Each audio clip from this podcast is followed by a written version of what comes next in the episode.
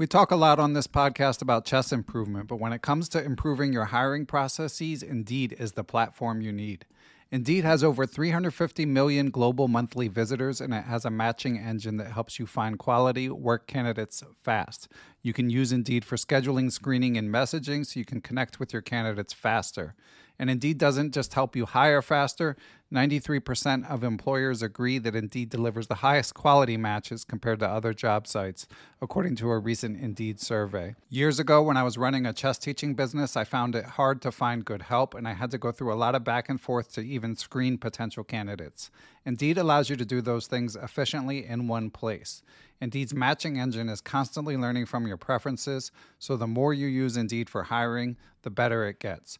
Join more than 3.5 million businesses worldwide that use Indeed to hire great talent fast. And listeners of Perpetual Chess will get a $75 sponsored job credit to get your jobs more visibility if you go to Indeed.com slash chess. Just go to Indeed.com slash chess right now, and you'll be supporting our show by saying you heard about Indeed on this podcast. Indeed.com slash chess. Terms and conditions apply. Need to hire? You need Indeed. Hello, it is your partner, Big Boy, interested in giving back to your community while making new connections in your neighborhood. Introducing Neighbor to Neighbor, a California volunteers network that empowers you to take action, contribute to local needs, and be a part of something bigger than yourself. Visit ca-neighbors.com to learn more about how you can get to know your neighbor and strengthen your community. Neighbor to Neighbor, it takes a neighborhood. Hello. Hello, it is your partner, Big Boy, interested in giving back to your community while making new connections in your neighborhood. Introducing Neighbor to Neighbor, a California volunteers network that empowers you to take action, contribute to local needs, and be a part of something bigger than yourself. Visit ca-neighbors.com to learn more about how you can get to know your neighbor and strengthen your community. Neighbor to Neighbor, it takes a neighborhood. Hello. Hello, everyone. I am Ben Johnson, and this is the Perpetual Chess Podcast. Perpetual Chess is a weekly interview show where top chess players, authors, content creators, and accomplished amateurs discuss their careers and share stories and chess improvement tips. Perpetual Chess is a part of the Blue Wire Podcast Network, and we'd like to give special thanks to our presenting chess education sponsor, Chessable.com. For more information about the show, you can go to perpetualchesspod.com. But without further ado, let's get to the show. Hello, everyone, and welcome back to Perpetual Chess. We are here with another bonus pod discussing the ongoing Magnus Carlsen slash Hans Niemann controversy. We have two fantastic guests to help us separate the signal from the noise. Uh, two of the clearest and most rational and incisive thinkers in the chess world, in my mind. First up will be Grandmaster Jonathan Rowson, and he, of course, is an acclaimed author and philosopher. Uh, Jonathan provides kind of a big picture perspective about how we can help avoid uh, biases in our assessment of the um, case so far. Um, and following Jonathan is Dr. David Smerdon. Uh, David is an economics professor with a statistical background, uh, and he has worked in cheat detection. He has collaborated with Dr. Kenneth Regan and the Chess.com anti chess, uh, anti cheating team. Um, and he provides great insight on what we can and cannot glean from sort of just looking at uh, statistical models of games and the publicly available ones, as has been in the news recently. Um, so David's got some some great insights on how we can avoid leaping to conclusions uh, based on looking at these games. And David also discusses his other chess-based research a lot. Uh, he's providing just incredible services to the chess community, and it's uh, always a privilege to talk to Doctor slash Grandmaster Smerdon. Um, so we'll get you to those interviews very shortly. Uh, the timestamps of topics discussed and inter- and uh, time of guest is in the show description. Um, but I highly recommend you guys listen to both interviews. I found them both to be quite insightful. Um, I did want to read Magnus Carlsen's statement. That's been the major news event since uh, I last joined you guys in our prior bonus podcast. Um, a lot of you probably saw it, but just to be sure, this will just take a couple minutes, and obviously feel free to skip ahead if you've already heard it. Here's what Magnus wrote. Dear Chess World, at the 2022 Sinquefield Cup, I made the unprecedented professional decision to withdraw from the tournament after my round three game against Hans Niemann. A week later, during the Champions Chess Tour, I resigned against Hans Niemann after playing only one move. I know that my actions have frustrated many in the chess community. I'm frustrated. I want to play chess. I want to continue to play chess at the highest level in the best events. I believe that cheating in chess is a big deal and an existential threat to the game. I also believe that chess organizers and all those who care about the sanctity of the game we love should seriously consider increasing security measures and methods of cheat detection for over the board chess. When Niemann was invited last minute to the 2022 Sinquefield Cup, I strongly considered withdrawing prior to the event. I ultimately chose to play.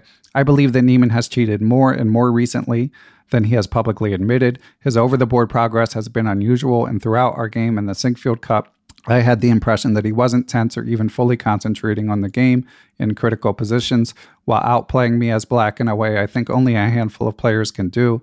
This game contributed to changing my perspective. We must do something about cheating, and for my part going forward, I don't want to play against people that have cheated repeatedly in the past because I don't know what they're capable of doing in the future. There is more that I would like to say. Unfortunately, at this time, I'm limited in what I can say without explicit permission from Niemann to speak openly. So far, I've only been, been able to speak with my actions, and those actions have stated clearly that I'm not willing to play chess with Niemann. I hope that the truth on this matter comes out, whatever it may be. Sincerely, Magnus Carlsen, World Chess Champion. So there you have it. That's really the major news event of the past week. Obviously, there's lots to dissect from that. Um, I discuss it particularly in my conversation with uh, Jonathan Rowson.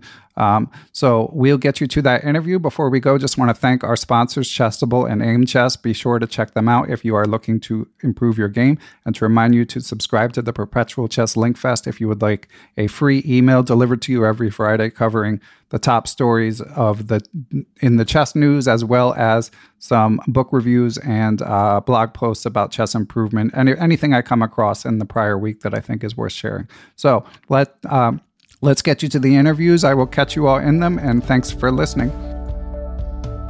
Perpetual Chess is proud to be brought to you in part by our presenting chess education sponsors, Chessable.com. Of course, Chessable uses space repetition to help you learn opening sequences, tactical patterns, um, specific endgames, whatever it may be that you need to work on on your game. Uh, some of their latest courses include Understanding Chess Openings Part 3 by none other than Big Vladdy, former world champion Grandmaster Vladimir Kramnik, sharing his lifetime of expertise on uh, how to respond to various E4 possibilities. So be sure to check that out. And they have a, a free preview for Chessable Pro members. So please just remember to make it part of your routine to go to chessable.com and check out uh, all of their new offerings, which are available both for free and for purchase.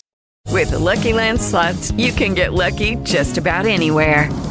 This is your captain speaking. Uh, we've got clear runway and the weather's fine, but we're just going to circle up here a while and uh, get lucky. No, no, nothing like that. It's just these cash prizes add up quick. So I suggest you sit back, keep your tray table upright, and start getting lucky.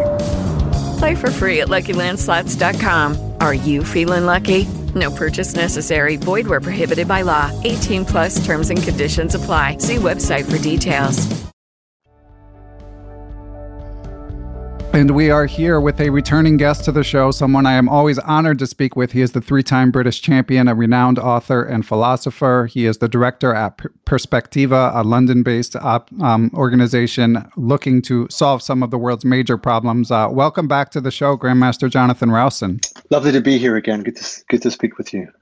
Yeah, I've I always enjoy hearing your perspective. As I've said many times, always enjoy uh, reading your writing. And you have been discussing this ongoing drama a bit on Twitter, Jonathan. But I was uh, quite honored when you offered to come share a few thoughts. So why don't we start big picture, Jonathan? Obviously, the big news of this week so far on Wednesday morning, my time, Wednesday afternoon, UK time, is uh, Magnus's statement this week. But how have you assessed uh, this entire controversy and uh, the chess world's reaction to it? Well, I mean, I feel almost like we should back up. I feel like it's so heated and uh, so exciting in one level and troubling in another and contentious and fraught in its own way. And uh, it, there's lots of big issues inside the scandal that are worth sort of bring to the to the fore. But I suppose I'd want to start at a human level, just thinking for a second. I, I remember when uh, some years ago, uh, Meghan Meghan Markle got married to to what was then Prince Harry, and the the Archbishop of Canterbury was asked, you know, what he'll be focusing on that day, and he's the one doing the actual wedding. And he said, "Look, there's going to be millions of people watching, and all sorts of people showing up, and all sorts of ceremonies. And but my job is to remember that two people are getting married. So to to sort of analogize here a little bit, I would say just worth thinking about what life is like at the moment for Hans Niemann and Magnus Carlsen. Um, to take a moment uh, to get into their respective worlds. I mean, I don't know Hans very well, but I have based on his interview, based on what it, interviews, based on what he's described, based on what people know about him, he'll obviously be in a challenging situation now. Um, he is suddenly very public uh, with um, a way he wouldn't have anticipated and for reasons he wouldn't have hoped for. Um, his reputation is um, in in a certain amount of trouble, jeopardy. Um, he I don't know how isolated he is. I don't know how much support he has, friends, family.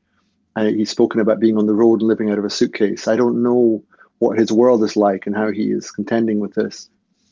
For Magnus, obviously a very different scenario, a great deal of support, a great deal of power in his grasp, his confidence in himself, his, prior achievements, the people around him, um, his existing very good reputation in the world taking a little bit of a tremor, tumble in recent weeks.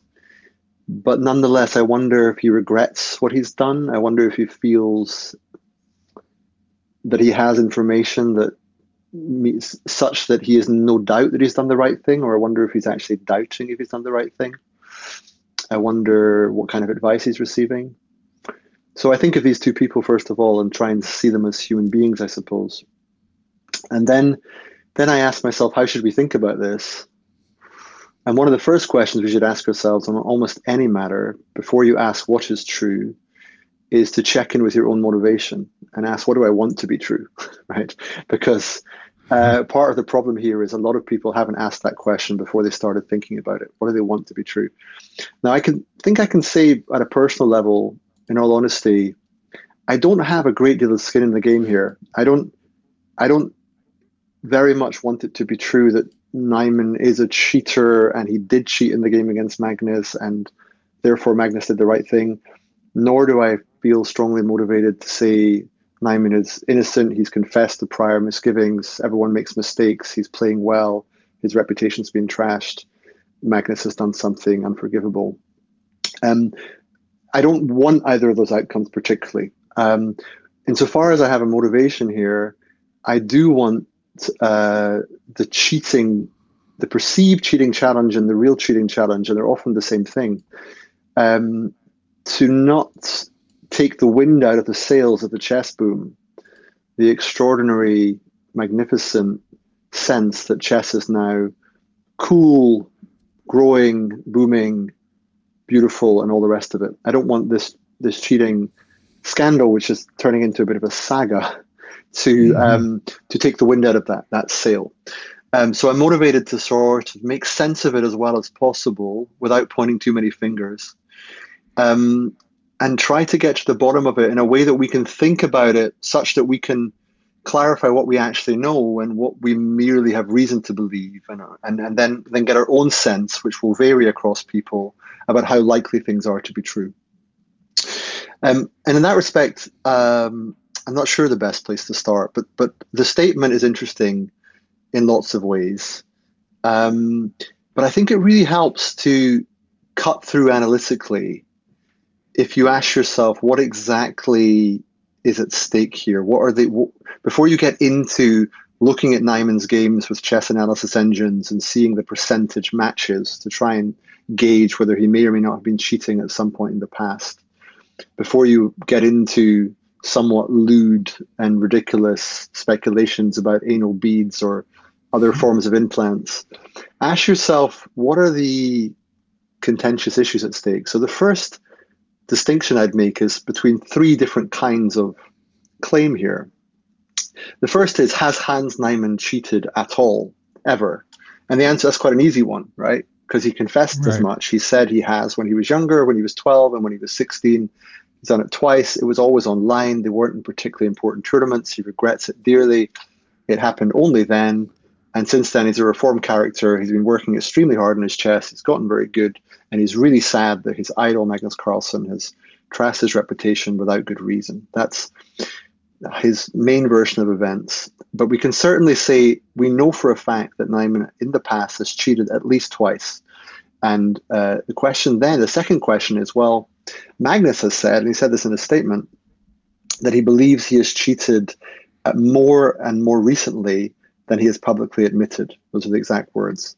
More and more recently than he has publicly admitted. Now, this is a real bone of contention because um, Magnus believes it. Now, he can believe that on many bases. Uh, it could be his own grandmasterly intuition, his his very acute reading of opponents, his strong understanding of the game and what's possible for a human mind to grasp and not grasp. It could also be reinforced by extra data he has access to through his recent um, particular close partnership with chess.com that seems to be uh, becoming a sort of merge with the Magnus Group. He may have extra information there that makes it makes it beyond reasonable doubt that his opponent has been cheating in the past. But even if that's the case, right? And the second question is, has he been cheating more or more recently? even if that's true, it does not follow that the real issue in contention, did he cheat in the over the board game at the Sinquefield Cup?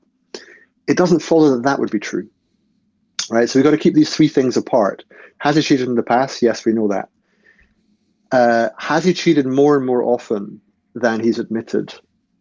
I would say that's a moot point. I think there, because he's cheated in the past, while you still need to look for evidence and you still need to presume innocence, there is some prior probability. And, and those who understand statistics, and I don't, by the way, I only understand it well enough to sound like I understand it, is um, there's something called Bayesian theorem, which is to do with how you adjust your sense of how likely something is based on new information.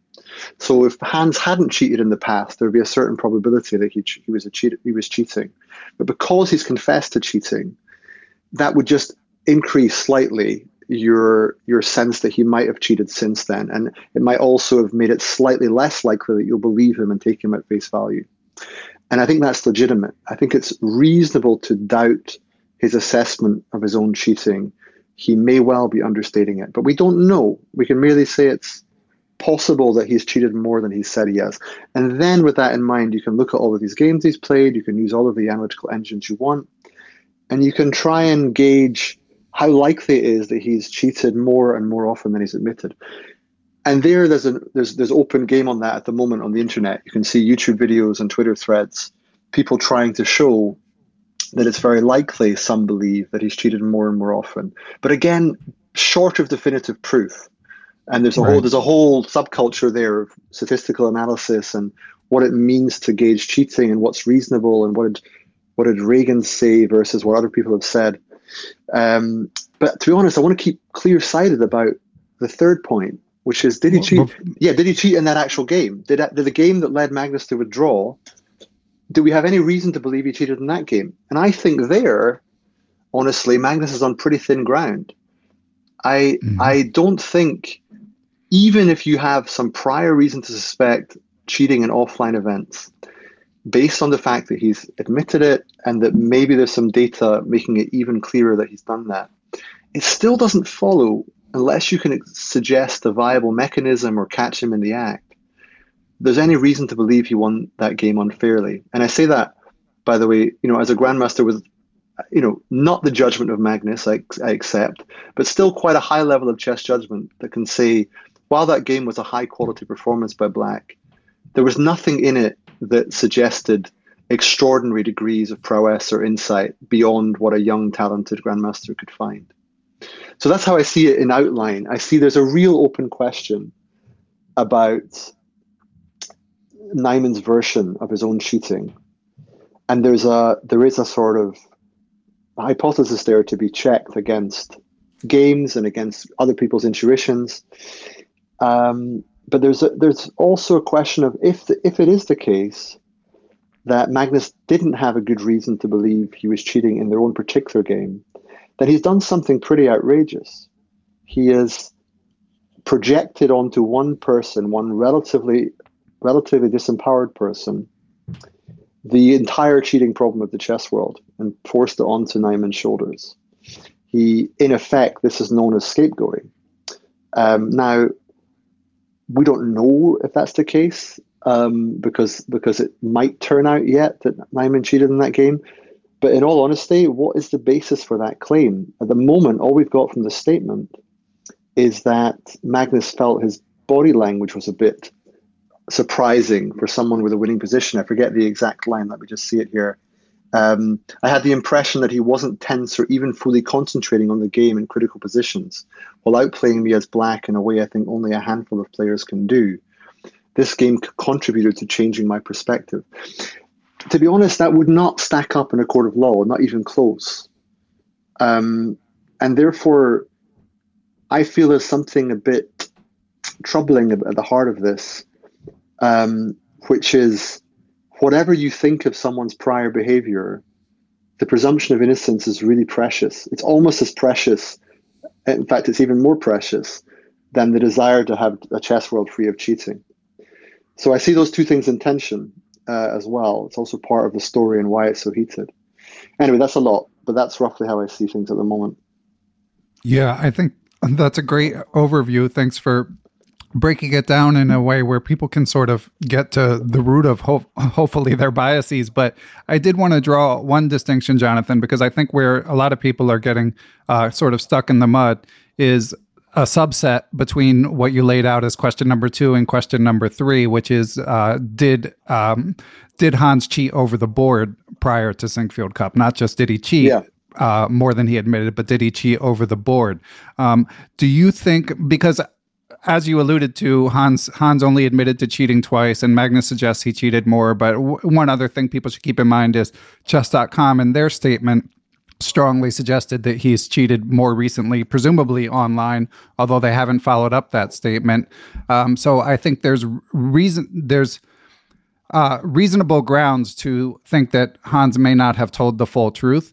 But but more importantly, Jonathan, do you think there that it is an important distinction whether he cheated online? Say it wasn't at the Sinquefield Cup, but some of these games that are being dragged out hypothetically, um, would that uh, make Magnus's reaction more justifiable? Well, I think you, we've got to be careful about what it means to to know someone who's cheated. This is um, a somewhat philosophical point, but there is a world of difference between um, balance of probability and making a judgment and actually knowing it for sure, you know, having real justified true belief, confident knowledge. I think they're different things. Now, I think if you analyze Niemann's over the board games, as some have, and you find, for example, 100% correlations between his games and the best engine's recommended best move, and you find that a lot, or a lot more than some other statistical norm would suggest you should, it's enough to at least raise the eyebrow you know, it's enough to at least say what is going on here. And then when you add that on with prior cheating record, again, you're beginning to feel this looks um, suspicious, but it's only suspicious. It's not yet damning proof, damning evidence. So I, I, I have to hold open the possibility that that does indicate a level of cheating over the board, but I haven't yet analyzed it in depth. I haven't seen enough sort of uh, respected statisticians or chess cheating people saying it really does look very unlikely that a young promising player um, could play this this to this degree of accuracy this often. Um, and therefore, it begs the question of whether he had assistance, um, digital assistance of some kind. Um, so, your, to your question, I think if Magnus was believed, it was very likely almost to the point of certain that Niemann had cheated over the board before the Sinquefield Cup and that he hadn't been caught for it, it begs the question of why he played at all. Right. Um, because I know there was some suspicion. I believe Magnus expressed concern and he said he had serious doubts about playing. I believe uh, Nepo also made comments to that effect. Um, and I know that, you know, when the story broke, I don't quite know what Hikaru has said since then, but initially Nakamura said a few things about, um, you know, Hans's prior record and so forth. Um, and then I think Caruana has analyzed a couple of his games and suggested that some of it was either ingenious or something else. So it's tricky because um, you know a lot depends on your your temperament and your sort of your I don't know your your ethical disposition because some people see the story and they're very excited about catching the cheater, right? Some some are right. some are very motivated by once a cheater, always a cheater. He's cheated. He's a cheater. And they all and on they go. And there and there's a lot of confirmation bias in seeing. Look at this game where he played brilliantly. He can't play that brilliantly. I even had someone on Twitter today saying he beat Magnus in the end game, and nobody does that. He must have been cheating, right? right? Now that's um, all of this is bogus, right? Um, however, there is a higher order of analysis that says, well, he has cheated in the past. It is possible to cheat. It is possible to cheat in a way that people haven't yet detected or figured out, although that can drive you crazy after a while because, of course, you need to have some idea of how it's done, even if, you know, even if the mind boggles to a certain extent. Um, so, and other people, so other people don't feel that so much. They don't feel you got to catch the cheater. They feel poor young guy uh, who has ambition, had a few weak moments, has since aspired to be a great player, inspired by people like Magnus, working really hard in a dedicated way. Maybe he's also a relatively unique talent. You know, maybe he really is very, very good, and not just good, but he's of the computer generation, where maybe his mimicking of computer playing is not that surprising, arguably. And this is a moot point where I need to look at it more, but it is conceivable that some players might match computer suggestions more than others um, and it wouldn't always translate to them being a stronger player or having better results. Because from what I understand it, you know, on the one hand, you can have these string of 100% matches, but then you have a, a mediocre result or a loss that's unexpected or a, a bad move. And so it, it doesn't always add up to a very clear picture, either of cheating or not cheating. Um, and that's why we're in this pickle, this predicament, because it, it, it's going to be very hard to get to the bottom of it.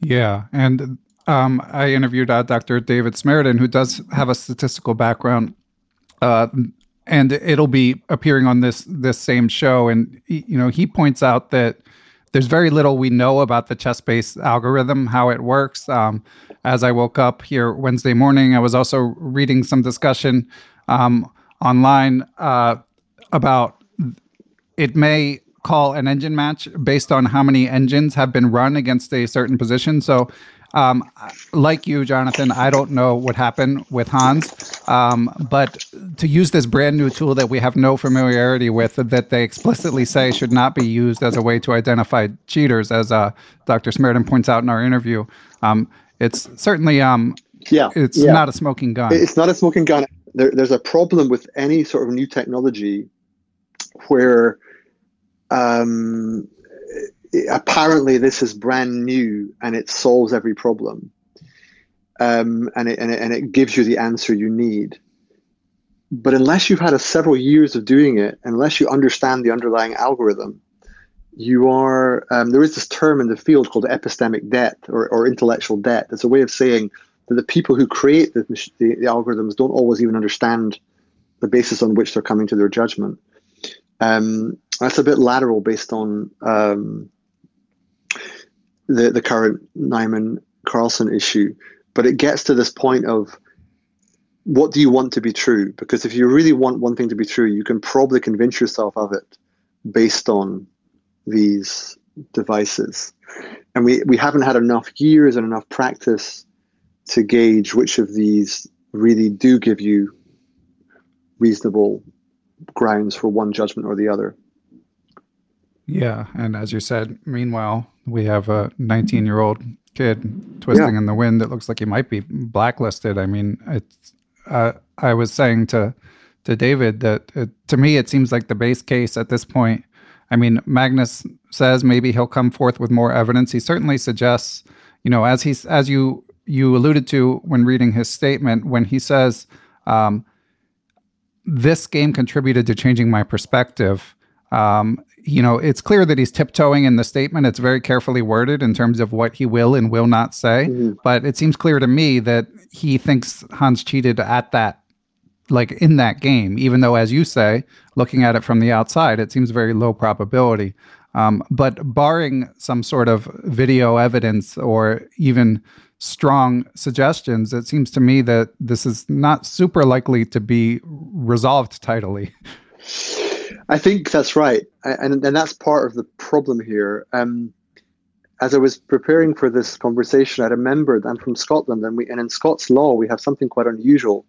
Um, when there's a sort of murder case or something, we have a um, a not a not guilty guilty verdict as everyone else has. We have those two verdicts, but we also have a third verdict, which is called not proven.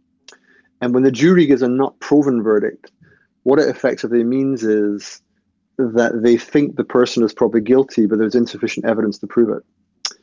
Mm-hmm. Um, and so, in other words, they haven't been presented with enough energy, evidence to convict, but nonetheless, their judgment, and therefore the person can't be put in prison or anything like that. But um, their judgment is that they probably did it. Now, that, that this is not a verdict that people like. It's considered a very unfortunate feature of the law in many ways. It's there for various historical reasons.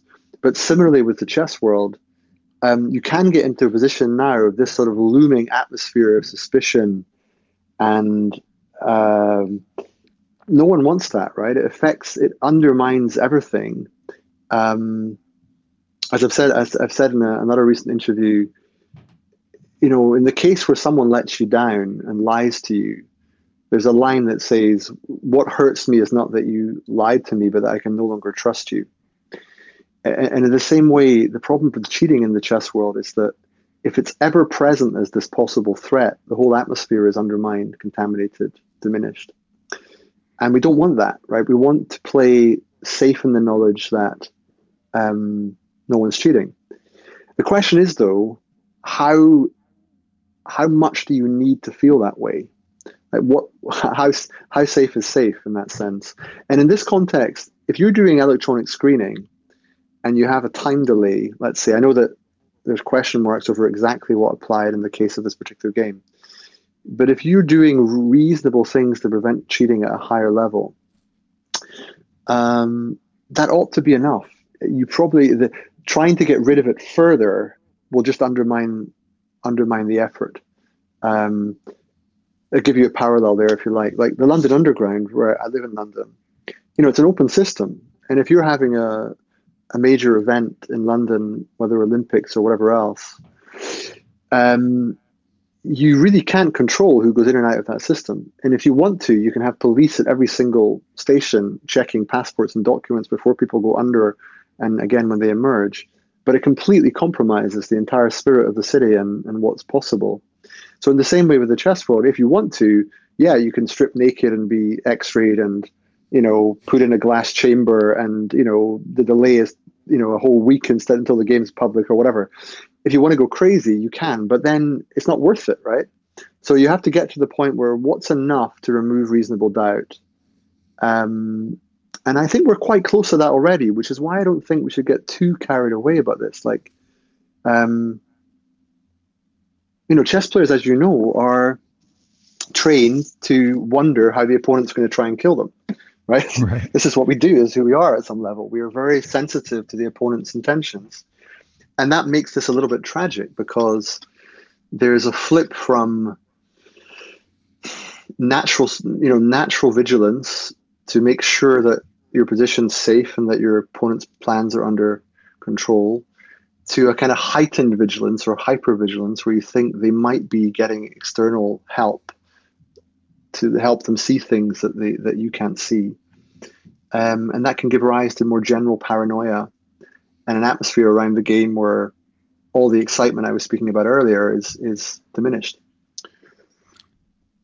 Yeah, I, I agree. And and you know, more security some more security to me is not a bad thing, but I do think that especially at these elite tournaments uh, like Sinquefield Cup with so many people watching, um, despite all the like hypothetical um, you know body implants and uh, mm. and uh, you know deeply embedded earpieces that people are linking to online now to me it just seems improbable that someone's going to risk their career um, at, at, that stage now i do think that at the even um, medium t- professional to club level it's cheating probably has been um, under uh, they haven't been vigilant enough in terms of enforcing it. So maybe that'll be a small good that comes out of this because the the the incentives are different when you're not an elite professional. It's true. Um, yeah, it's true. I mean, to give you it's an interesting uh, counter or example, I uh, am a relatively inactive grandmaster, but I recently started playing again after about five years of not playing at all. And prior to that, I didn't play very much. I started playing in the tournament I chose to play was because it was in London, my home city and it was only over four and a half days. Um, but that was like a, a GM norm tournament, a closed event, uh, not a very high category. So I think average rating was 24, 30 or something like that. Um, and I mention it because the ruling on computer cheating was, in effect, you must hand in your phone uh, before the game starts. And if you're caught with an electronic device on you of any kind, uh, it's an immediate forfeit without question. Um, and they also did a random electronic scanning of, I think, two players before every game, and they would, you know, they'd change that every game. And that was enough for me personally. Yeah. I felt like I, I, felt scared a couple of times when I came in for the game a bit late, and I was focused on getting to the board, and I realized my phone's still in my pocket. And you know, if I, if I didn't deal with that, then two moves later I could lose the game.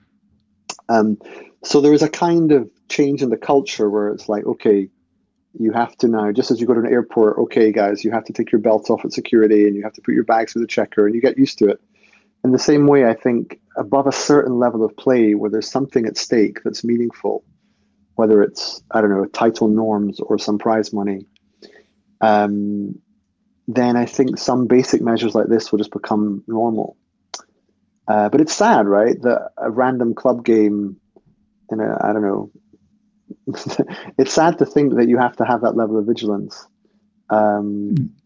But maybe you just do. Maybe that's just the way it is. Yeah, I, I agree. Um, as an aside, Jonathan, so is this comeback going to continue? Well, I don't think I'm a threat to Magnus, put it that way. Um, and um, and I, I, I think yeah, I think I want chess back in my life a little bit. I find it energizing. I notice myself feeling a bit more like myself when chess is at least there to some extent.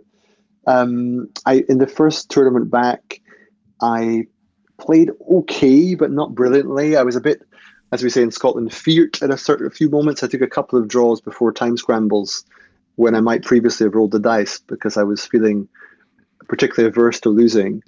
Um, and it's it's weird not playing for so many years because you don't really have an opening repertoire anymore. And um, a lot of people said you should prepare, but it's not really preparing. It's kind of refamiliarizing yourself with the whole world. In fact, it's mm-hmm. funny. It's a you know it's a strange segue, but one of the curious lines about Magnus's uh, statement is his very first one, "Dear chess world," he says, and I thought that was quite amusing because when you're out of the chess world, you don't realize the extent to which it is a wor- sorry. When you're in the chess world, you don't always realize the extent to which it is a world. You just see it as kind of the way things are. It's your life. But when you step outside of it, and you sort of look peer into it and you see people talking about these games and these scandals and you know this new technology and this new opening DVD and this this new chessable course and you know all of the stuff that's going on. Uh, you think like that world is not mine, you know, but it is a whole kind of world with all of these different associations in it and these kind of tentacles that reach out from that world. Um, and so it was good to be out of it for a while. It allowed me to build the rest of my life, my you know, professionally and family wise and so forth. Um, and now I just feel things are stable enough that I I, I, I want I want to be worthy of the Grandmaster title, I suppose. Um, but but my ambition maybe doesn't stretch much beyond that. I just want to play a few good games and um, enjoy being part of the world again. Well, I'm glad to hear that, and it sounds like a, a healthy approach given all of uh, your other responsibilities. Yeah, it's, um, it's, very much leisure. It's like a, it's very much sort of leisure amateur love now. Um, anyway, yeah, yeah. Um, and back to the Niemann Carlsen story. I, the the last sort of major um, conversation point I had in mind, Jonathan, and thanks again for doing this. Was you had uh, said something on Twitter reflecting on how uh, this um, this controversy is sort of bringing forth a lot of behavioral biases from people. Yeah. I'd, I'd, love to hear you uh, point out a few examples because I, I, I, find I'm fighting myself. You know, I I'm like on a on a I feel like I'm on like a boat in a rainstorm. You know, falling from one side to the other as I try to assess the evidence and also try not to like publicly draw conclusions. I mean, I think the main thing, as you say, is is the human element, making mm. sure that that we keep in keep in mind that these are people involved and that uh, you know, whatever your personal opinion of something, generally people deserve the benefit of the doubt. But anyway, I'd love to hear you discuss behavioral biases as it relates to this story. Yeah, well, I mean, you see this if you try and get into any kind of conversation online. Um, people will, there's a lot of what's sometimes called whataboutery going on. You know, they'll point to one particular game or one particular example and say, what about this? What about that? What about the fact that, you know, Caruana said this? What about the fact Nakamura said that? What about the fact that and, and it goes on like this. Um, and, it, and the way that bias works is it sort of loads perception. So it sort of orients you towards some things and away from others. And I think this is a very good, the reason this is an intriguing story and the reason it's caught the attention of the whole world is that people can feel that when trying to make sense of this, you're also trying to make sense of a whole host of other features that are more subtle but are sort of embedded in it. So that's like the influence of technology in our lives in general the whole idea of building a reputation in, in a, an online in a world that's where culture is mostly in social media and online, um, and also trying to make sense of where chess fits into the world now. Uh, now that it's sort of a bit more mainstream and uh, works so well with the digital medium. Um, insofar as you want me to speak about biases, I mean, examples would be um, those who support Niemann probably don't think enough about the reason why the top players would be suspicious of him, um, it, and also why they wouldn't take for take as given, take as self as sort of straightforward his admission of his prior cheating being the extent of it. Um, and people on the other side, on Magnus's side, I think are often a bit blinkered by, first of all, their kind of love of Magnus and the, the sense of him being the the king that can do no wrong, um, but also somehow feeling that he was that he was they, will sort of downplay the fact that actually there isn't really any credible story of how this cheating took place and also it is entirely possible for uh, a young climbing grandmaster to beat a world champion having an off day, even with black. Um, another thing that comes to mind is that uh, of all the tweets on this matter, there was a relatively understated one from Gata Kamsky, no less. And Kamsky just pointed out that I forget the date. I think it was between 1989 and 1990, if I remember rightly. Um, his rating went up from 2345 to 2650 climbed about 300 rating points in one year. And that was sort of comparable in some sense to what Niemann's done in recent months and years. Um, so there's nothing about the Niemann story that means cheating is um, self evidently true. At the same time, there's enough going on that there's reason to believe uh, that Magnus sort of there's a basis for what he's done it doesn't follow that he's right to have done what he's done. I personally think he's not. My my own view is that he made a mistake. Um, that he he is there's a sort of weird weird mixture of things going on, whereby Magnus, as sort of leader of the chess world, symbolic leader of the chess world, let's say, recognizes a problem for the chess world, this general phenomenon of cheating, and he sees that it's a really big deal and it can undermine everything. Um, and then something happens where it comes very proximate to him and it directly affects his interests. And he feels in, involved in it and also some some extent responsible for it. And I think he kind of put two and two together and got five here. I think he thought this is the moment to make an issue out of cheating. But he's never been clear as to whether what he's really saying is I don't like playing against Niemann because he's cheated in the past uh, and I don't like quote unquote cheaters. By the way, that term, calling someone a cheater, is obviously loaded and pejorative because it assumes that somehow once a cheater, always a cheater. And a lot of people are using that language. Whereas I think those who are a bit more sympathetic to Niemann don't use the word cheater so much. They speak about particular instances of cheating and, and try to limit it, limit it to that rather than make it a sort of indelible character uh, feature. Um, but yeah, I think what happened with Magnus is that somehow he really wants to deal with the cheating problem and he, and through this game that he lost, he used that as the basis to make the general point. And then it was to some extent reinforced by Niemann's prior admission of cheating, but it's got very murky as to what exactly the nature of the objection is. Because I think what's probably true um, is that Niemann did not cheat in the Sinquefield Cup game. Um, he did cheat uh, when he was younger, and I think it's also at least at least possible. And and and to be honest, if I'm, I've asked myself in the to be fully honest, I think it's a little bit probable, purely at an instinctive level. I don't want to claim I have a basis for this. I think it's probable that Niemann's cheated more than twice. Yes. Um, but not certain. I think it's probable. And then that makes you think, well, then what exactly is Magnus doing? He's pointing to Niemann as a problem that represents this bigger problem.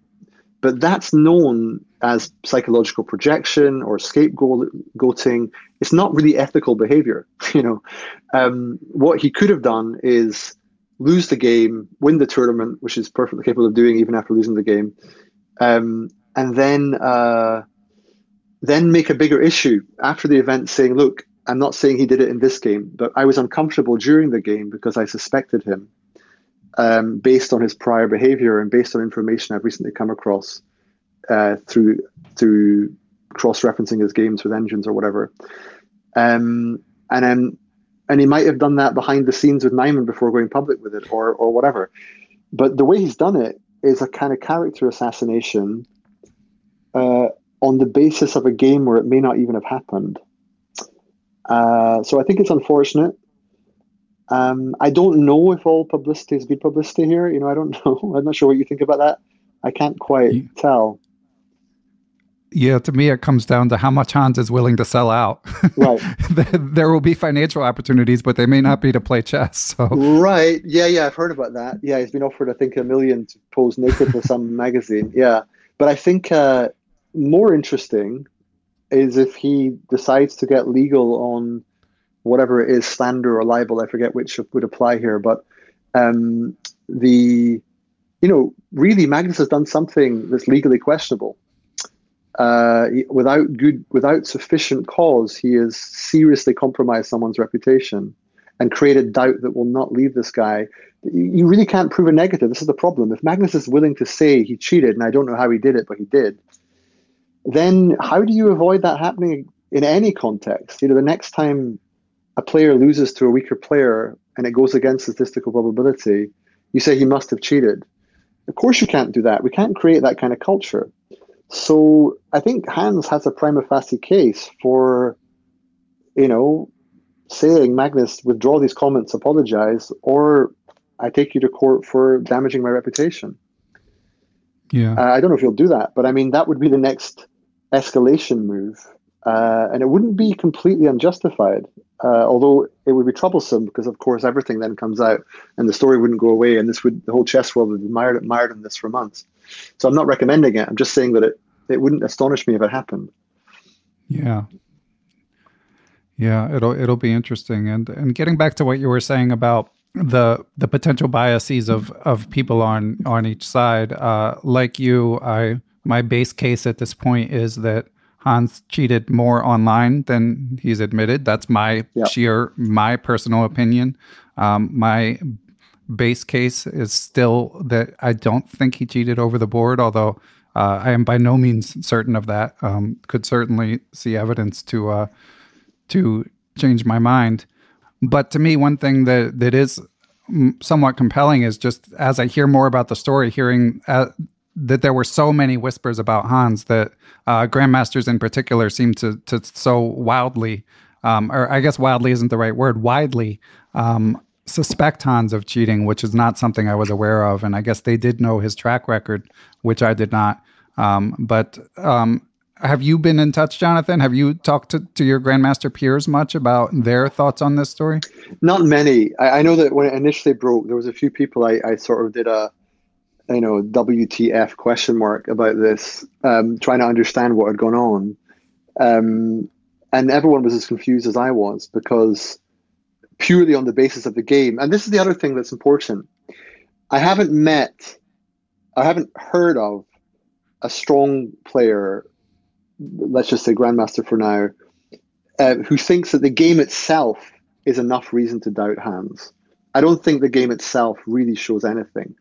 It shows one player winning an opening battle, another having an off day. And I think, to be honest, important point here, put a nuance, is it's precisely because Carlsen may have been wary of cheating and worried about cheating that he may have had an off day. Right. Uh, self-reinforcing in that sense. Um, and then yes there was some nice deep tactical details. There's this sort of e- e3 and 94 idea somewhere deep in the line but it's not it, you know i played through that game and i didn't see anything really jumping out at me as extraordinary.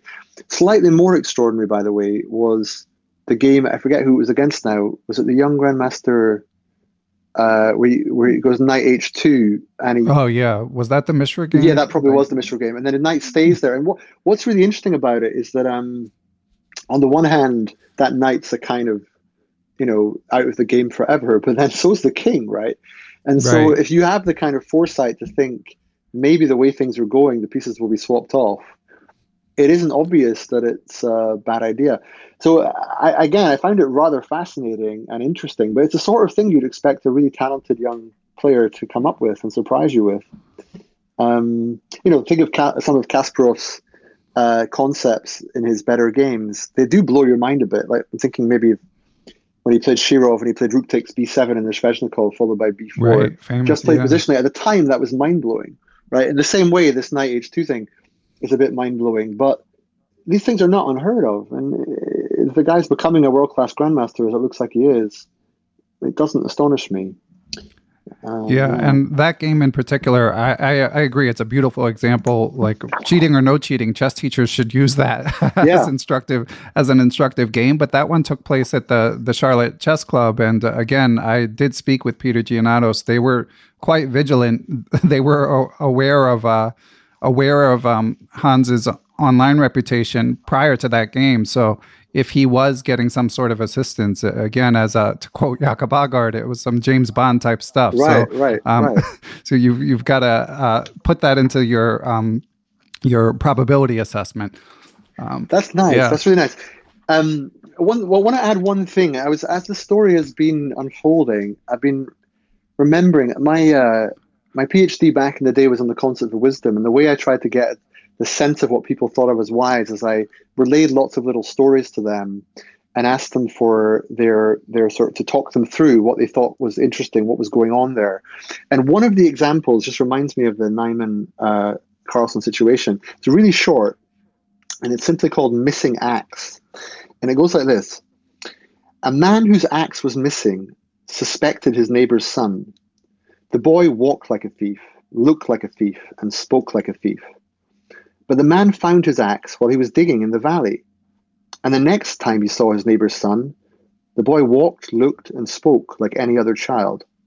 right. And uh, it's apparently a traditional German story. And um, there's something like that going on. When you ask me about biases, if you start thinking someone's a cheat, almost everything they do will look, you know, like they might be cheating.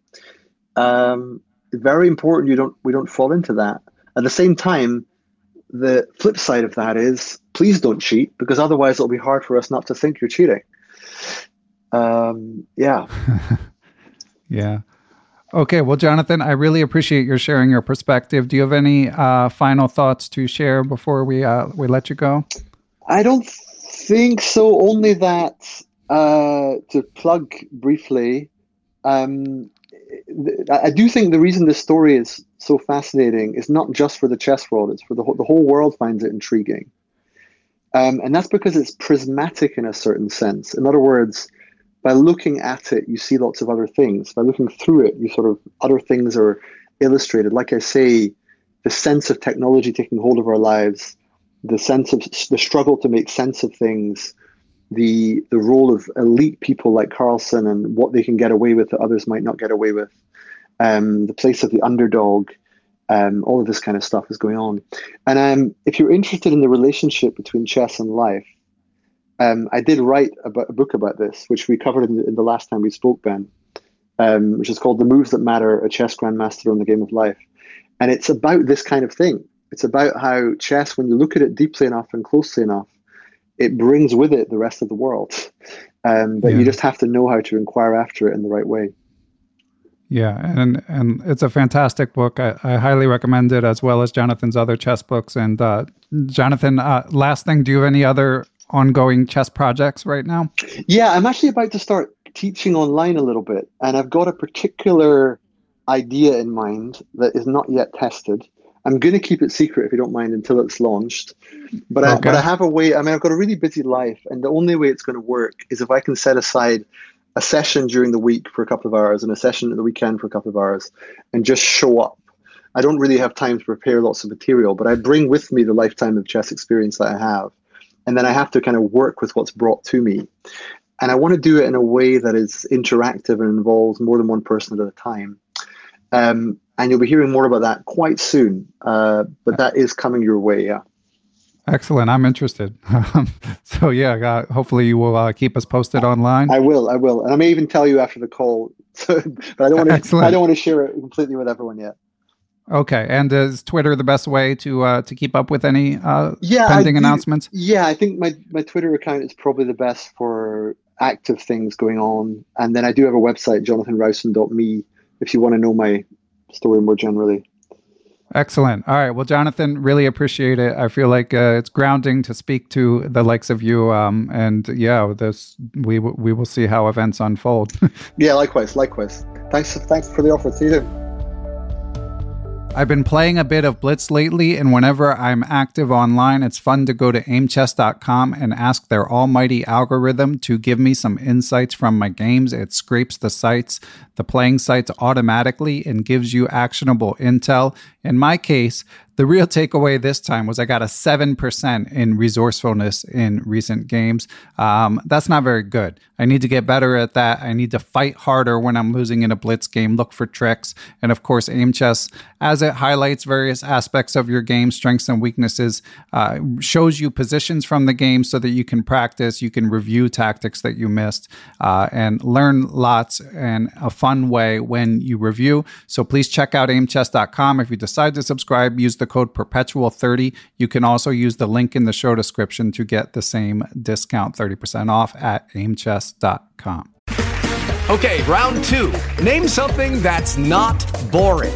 A laundry? Ooh, a book club. Computer solitaire, huh? Ah, oh, sorry, we were looking for Chumba Casino. That's right. ChumbaCasino.com has over 100 casino style games. Join today and play for free for your chance to redeem some serious prizes. ChumbaCasino.com. No purchase necessary. Full prohibited by law. 18 plus terms and conditions apply. See website for details.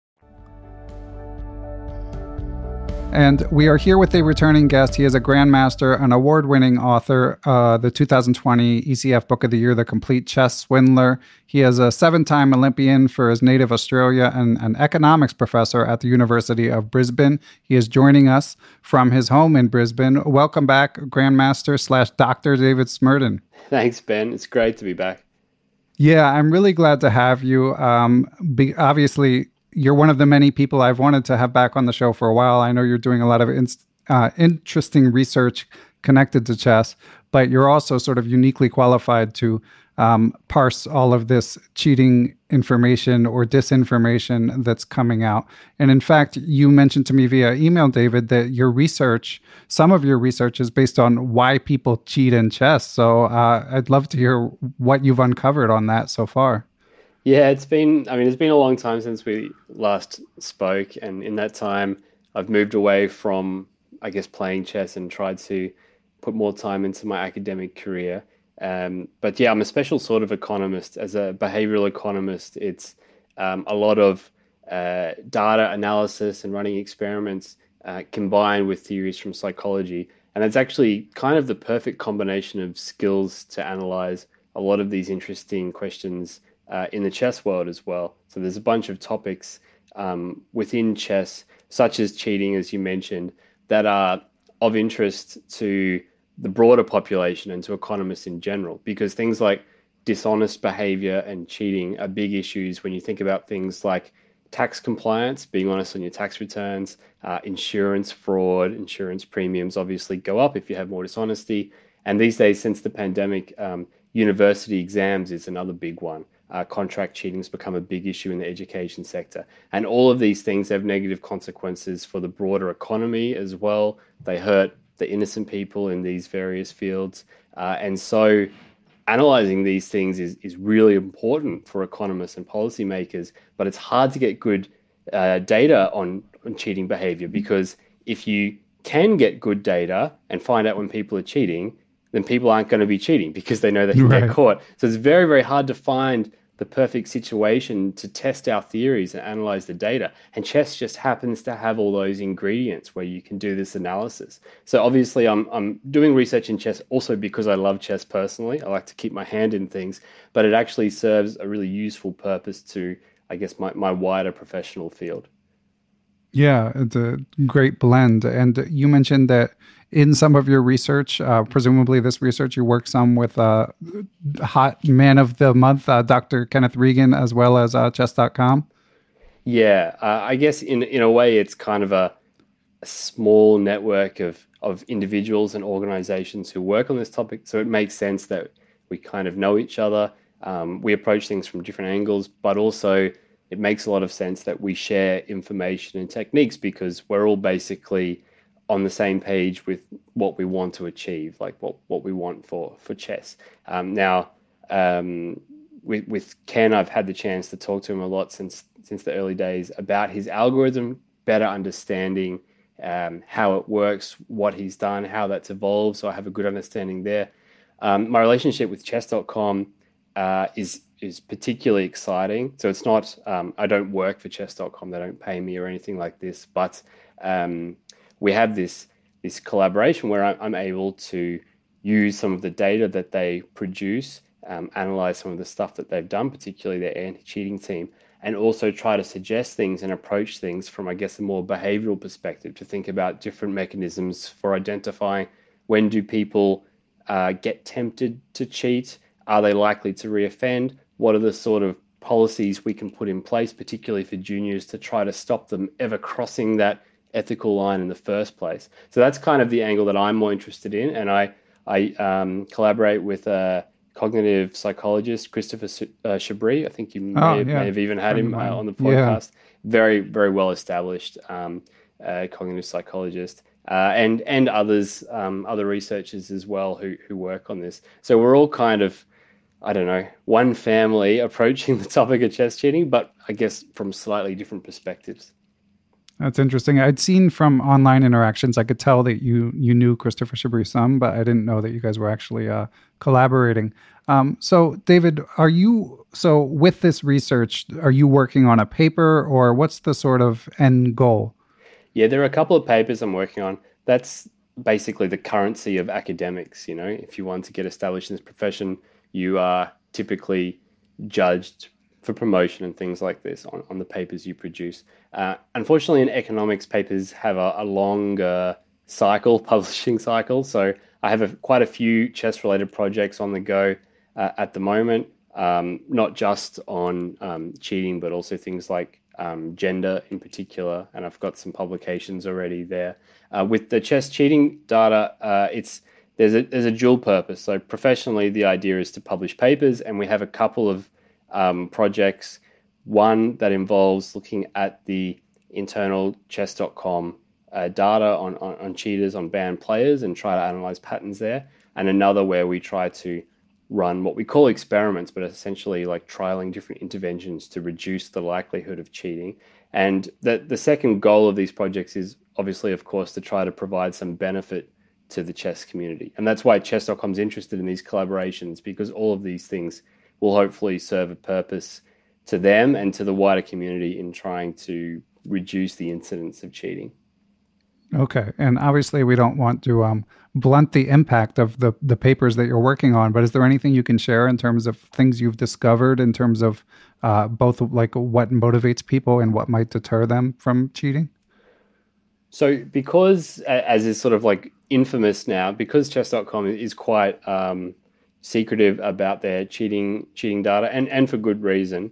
Um, there is only so much that I can can say at this point, and obviously the paper will be to some extent um, reporting things on an aggregate level, broader level. Right. But because I know that the chess world has a real interest and appetite for this stuff, I actually did uh, two years ago. I did a big survey online that I knew was not going to be a publication and that didn't use chess.com data because I wanted to make it public. I wanted everything to get out there and a discussion to happen. So it didn't really help my professional career, but I thought, okay, this is just a good thing to do. So I ran a survey of about a thousand people online around the world, uh, chess players for different levels, who could anonymously give information about have they ever cheated in the past, how many times have they done it, why did they cheat, what were the reasons, what happened later, you know, things like this, their motivations.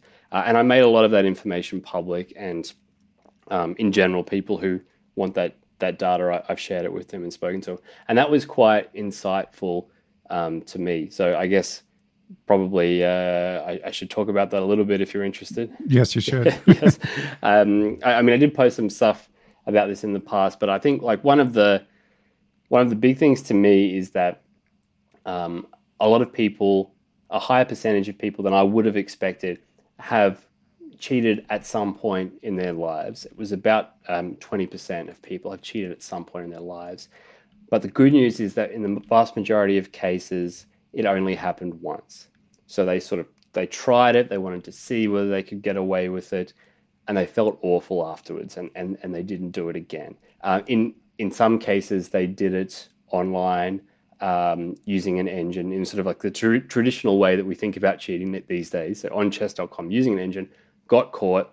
Chess.com approached them with their typical sort of second chance policy, and that was enough for that person to sort of say, Yeah, I'm never doing this again. So chess.com has this policy basically in place. And I should say, you know, I'm not employed by them, but I can say very objectively, I've been very impressed by the way that they've they've handled cheating in general over the past couple of years. Their anti-cheating team, they've put a lot of resources into that. Resources that they could have put into growing their business and making more money, right? It doesn't really serve their purpose to highlight cheating on their site, but they do it anyway. And in general, I think they just come from a very good place with this stuff. And this policy that they have of saying to people who, who cheat online, okay, we've caught you, here's the evidence. If you confess and say you'll never do it again, you get this second chance. Um, the incidence of uh, reoffending is very, very low after that, which I think shows that their strategy seems to work. And that was also one of the messages that came through on the survey that I did. Okay. Well, that's that's reassuring. And then do you make any conclusions about repeat offenders? Is there like a separate uh, conclusion when you analyze their behavior and their motivations? Uh, well, so I'll come to that. Well, okay, one thing I can say directly about that is that that's something that I'm working on now at the moment is one of my projects, um, which which also means that I can't say too much about it, unfortunately. But I can say that I think it's very important to make clear that that percentage is very very small. Um, mm-hmm. The other thing that came out of my survey, um, well, there, there, were many things that came up. The other thing related to this specifically is that um, actually two thirds of those who said that they'd cheated at some point uh, said it was engine use. Now, I would have thought that it'd be much, much higher but actually one third of the time it wasn't engine use. It was things like um, using chess books while you're playing the game, uh, or having a database open while you're playing the game, or things like this, or having somebody else, a stronger player, help me out next to me, uh, giving me tips. And for those, uh, for that group, which was about a third of the people who cheated, um, their motivation was mainly around trying to improve, trying to get better. Uh, now they were still crossing a line, but a lot of the time they said, "Well, I, we didn't actually think it was that bad in terms of cheating. We didn't think it was such a big deal compared to using engines or something like that." And I had a noble reason to do it. I wanted to improve. Now it's still wrong. It's still cheating, and for the most part, where they were made aware of that, they didn't cross the line again. But it's that. So, but that's that's still a pretty big chunk. You know, it's it's it's one third of the time it's not engine use. It's it's two thirds of the time it's engine, use out of that twenty percent of people who've ever tried it before, and then most of those never go on to reoffend. So once you drill all the way down to what we consider the worst of the worst in chess, which is elite professional players who repeatedly cheat, we're talking about fractions of percentages here. Okay. Now, I did, I quoted you when I was interviewing Jacob Aagaard because I'd seen in an exchange with Mr. Dodgy where you said, uh, uh, you said on Twitter that when you see the list of players who've offend, who've uh, been flagged by chess.com, obviously you can't name the players, but you just said it can't be unseen, uh, which obviously to me um, suggests that either it's it's either a high quantity of titled players or a um, or uh, quite notable titled players or some combination of, of them both. Now, I understand if you need to punt entirely, David, but is there anything more you can say about what what uh what what surprised you about the list? Yeah, um, yeah. I mean, these are sort of topics that, understandably, I have to tread slightly carefully. So I won't, you know, go into it in too much detail. But I think um, I think just from a personal perspective, people are often talking about we want to see the list, we want to see the list uh, of players. It's well, the first thing to say at a, at a very general level is to go back to that point about the way that chess.com's approached things with all of its account members, but let's particularly focus on the title players and particularly focus on the GMs to give them these second chances to to deal with these things privately I can see arguments for why people would criticize that perspective. Don't get me wrong. I totally see this. But the evidence, the empirical evidence, is that this approach that they use drastically reduces the incidence of reoffending. And, you know, they get this slap on the wrist, it doesn't go public, um, they don't seem to cheat again. Now, you, you may say, well, maybe they just become really, really smart at cheating. But we're talking about that would mean that 100% of them go from being dumb cheaters to smart cheaters overnight. Like that's really unlikely to happen. So I'd say that their policy, the evidence seems to be there that it works pretty well. That's the first thing. But then just from a just from a personal perspective, you know, people who think that it's such a great thing to look at this list. Well, I'm in this really sometimes awkward situation because I have friends who I know are on the list. Mm. They don't know that I know. I can't tell them that I know. And sometimes, every now and then, you're in these conversations where they might be talking about cheating. Yeah, I'm sure this person's cheating, blah, blah, blah. And that's just a super uncomfortable situation because it's like, right. it's like, I don't know, knowing that one of your friends cheated on their partner or something like this, but you can't tell them that you know and you have to listen to them talking. And, and I, I don't know, it's, it's, so sometimes I'm in these situations where it's uncomfortable. So I guess I just wanted to mention in that brief Twitter exchange that it's not all rosy to see these things. Yeah, well, I think I, the context that came up in the podcast was was uh, Jesse Kraai saying that he hadn't wanted to see the list. Mm. So I think at least some people um, are are aware of that. That yeah, it will it will be some names that would that would surprise yeah. um, people. And David, how familiar are you with the workings of uh, i mean again and i know this is propri- proprietary excuse me in chess.com's case uh, how their algorithm works but also uh, dr regan's algorithm. I know that you've got a statistical and mathematical background. Um, so do you do you understand fully how it works how they work? Yeah yeah um, i do. I, I guess i'm kind of like i said in my life almost through you know happenstance and chance i've ended up with a particular set of skills and experiences that just happened to put me in a, in a good place for this stuff. So you know, it's just by chance that this happened. Um, and I've had the chance to talk to to Ken about his his stuff and see how it's evolved over time as well. It's not just an outdated, stagnant system. Like he updates this stuff, he improves this stuff, and he's also more open than Chess.com in terms of saying what it does do and doesn't do as well. Chess.com has has a team of people working on this they also have not been stagnant. They've been updating this over time, improving it, making it better. They obviously have access to some tools that Ken doesn't. For instance, um, pixel clicking technology and things like this. You know, the other signs of cheating that obviously Ken doesn't look at. Um, and they've run their their system, which which they've they've shown to me. We had a, a long session about that. They, they've also shown it to people better than me, like a professor of statistics at Harvard and things like this. Um, so the systems are really good. of course, they're not foolproof, no question about that.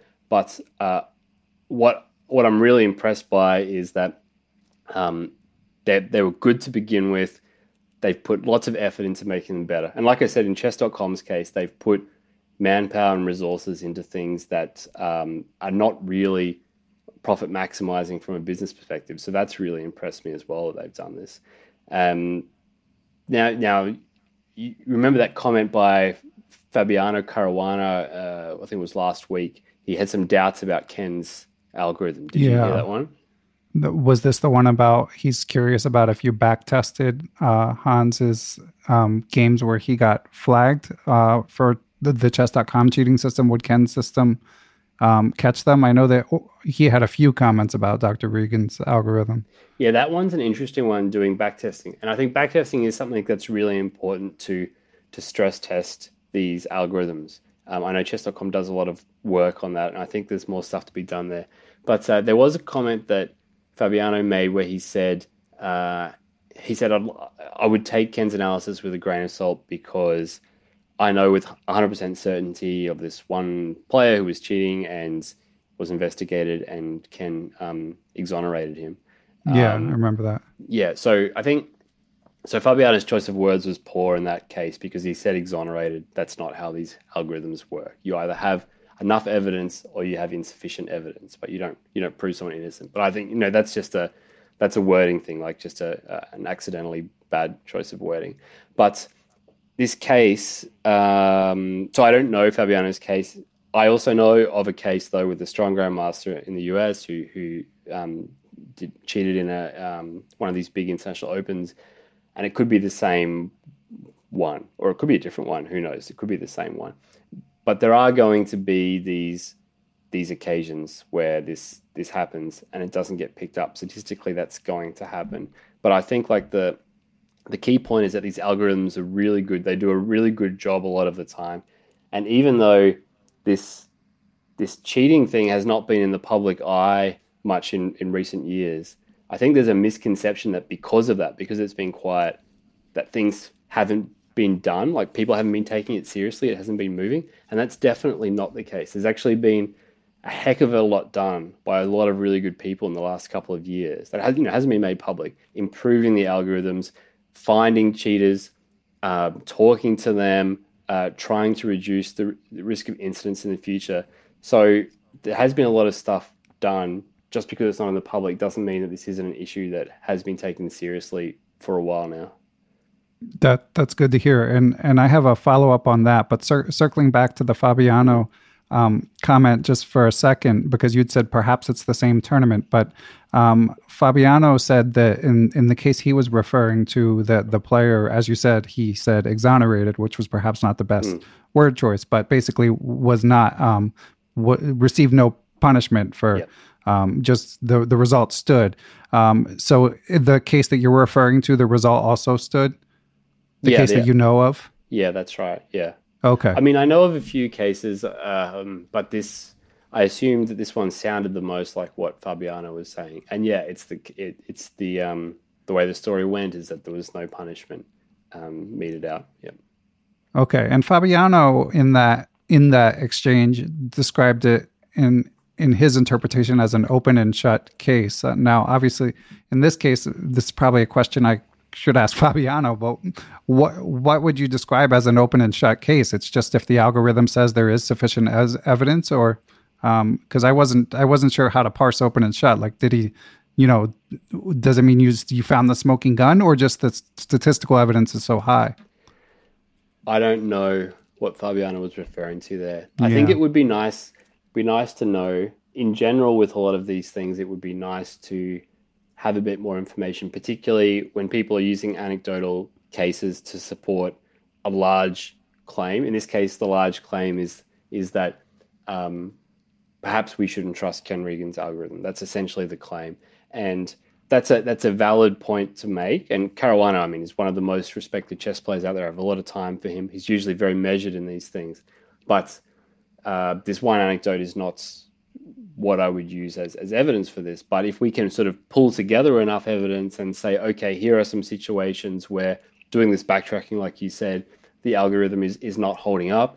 But we look at the other algorithms that are in place. We look at chess.coms, we look at Lichesses, and we say, okay, these ones are doing a good job in these circumstances.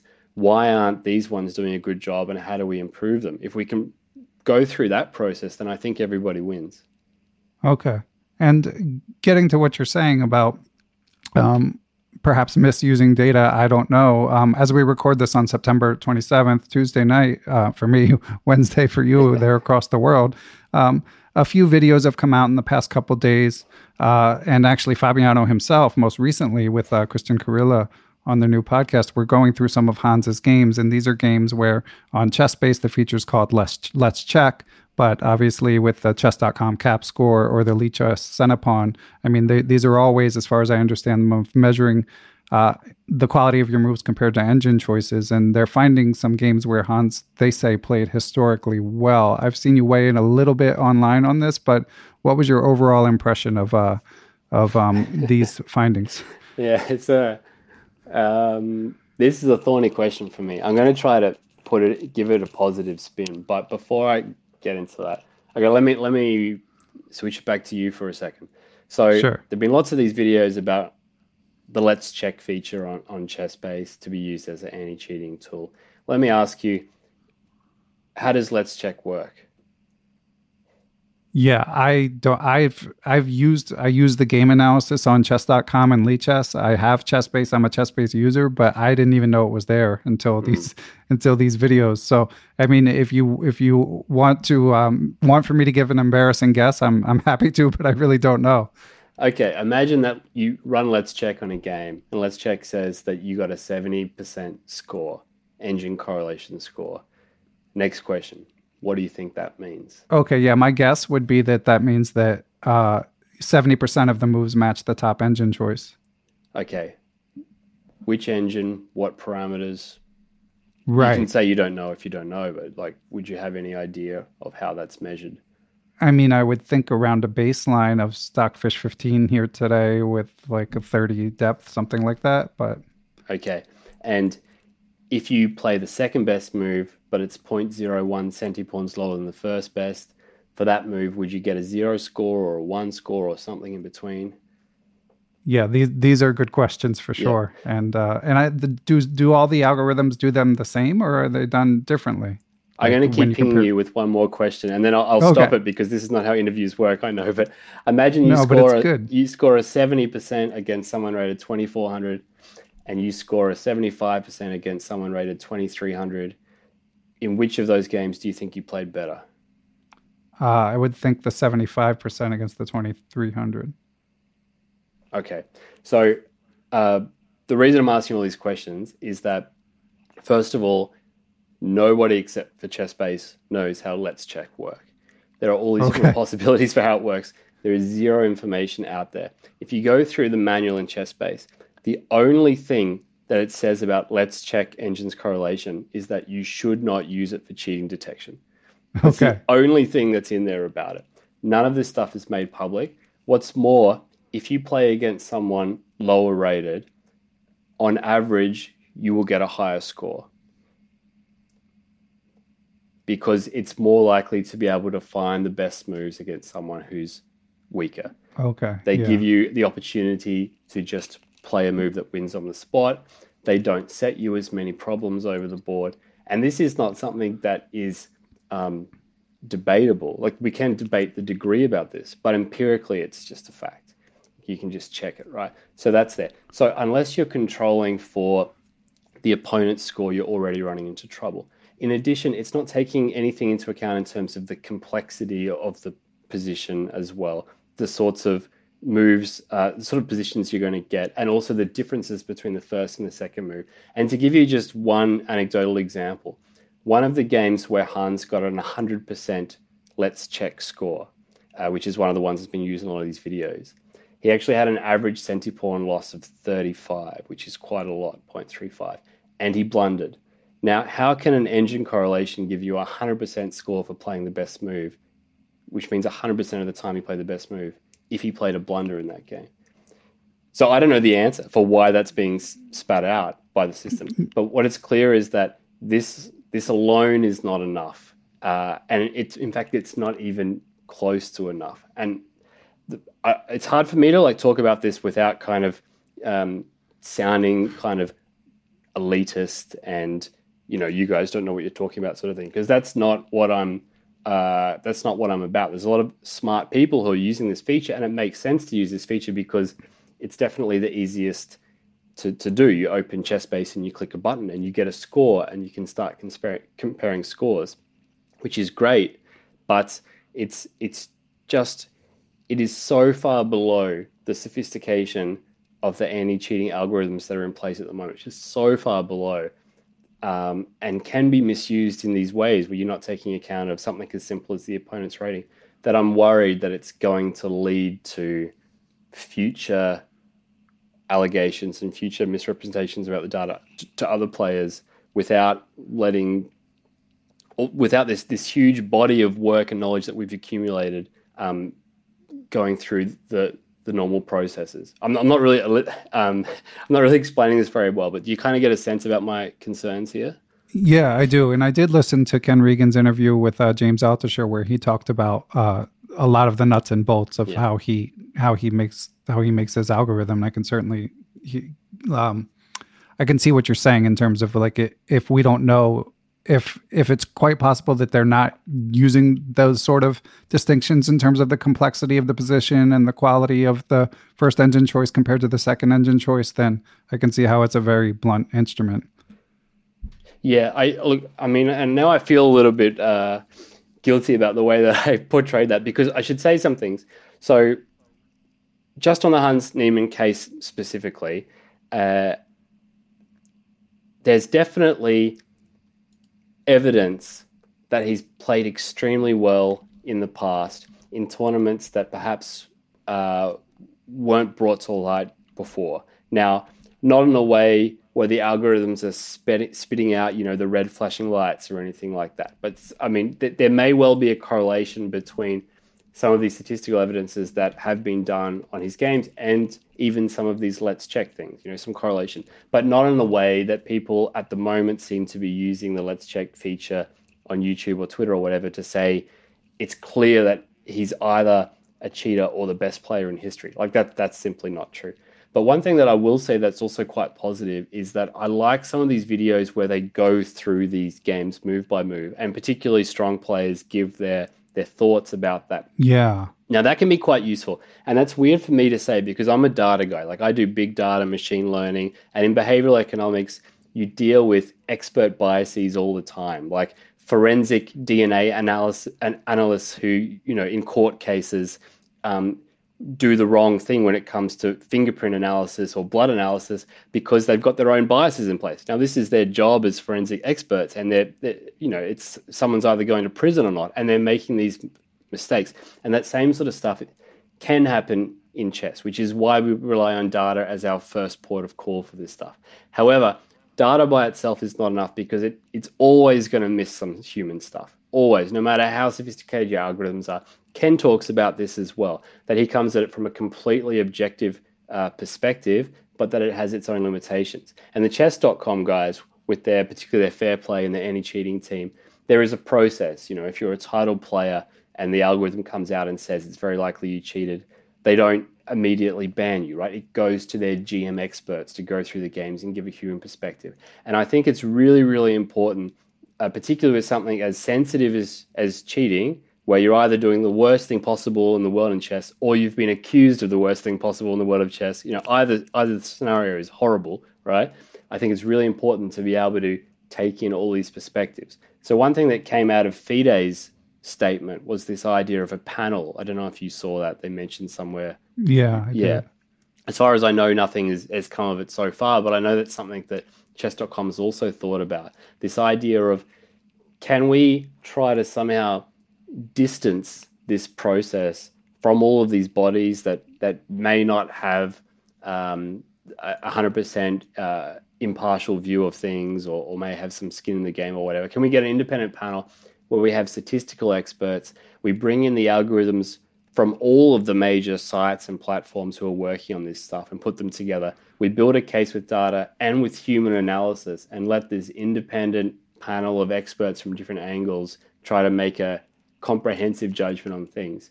And I think that could be a good thing for chess. I don't know how it's going to work. someone's got to actually, you know, get off their feet and do it.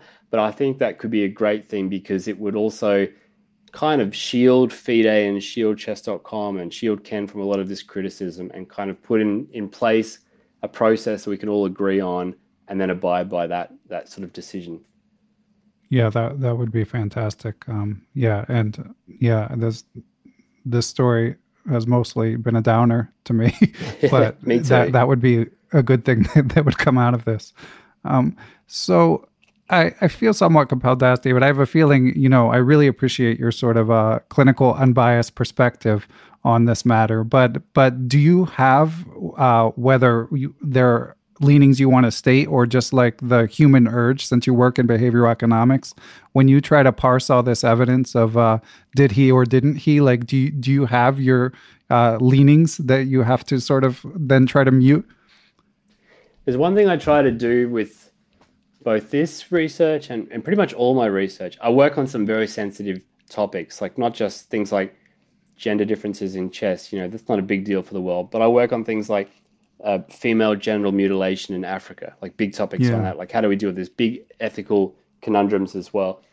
I try to stay as objective as possible, and also I try not to give an opinion when I feel that I can't give an opinion at this stage. So, when it comes to, say, the Han stuff, I haven't seen Ken's analysis on Hans's games, and I haven't seen chess.com's analysis on his past games, including his over the board games. I know that both of these parties have done these analyses themselves.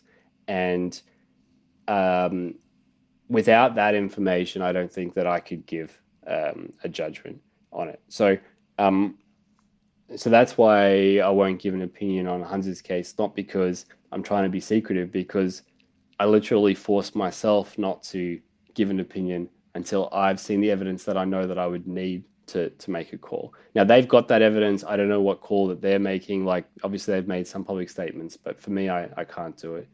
Um, one thing that I would say is that I agree with people like Matthew Sadler and a few others who say that um, the incidence of high level 2600 plus grandmaster cheating is extremely low. Um, there are some, you know, some some, some comments that this is over the board. Yeah, yeah, particularly okay. over the board. I think it's extremely low, and one of the reasons for that is that the consequences are just so large if you get caught. For all of these people, it's their professional lives. Um, we saw what happened to Sebastien Feller's career um, after he got caught cheating. Um. I mean, it's just such a massive risk for someone who is already at 2600 strength to do that I imagine the I, am I'm sure it's not zero, but I imagine the incidence is extremely low. That that's a good point, and it's uh, somewhat reassuring. Now, let me ask you, David. Like, obviously, with the Chess.com team, um, the, they do have again proprietary information where maybe they're able to um, look at clicking away from your screen or where your eyes go or w- whatever it may be. But their their uh, algorithm, as far as I understand it, is predominantly data driven.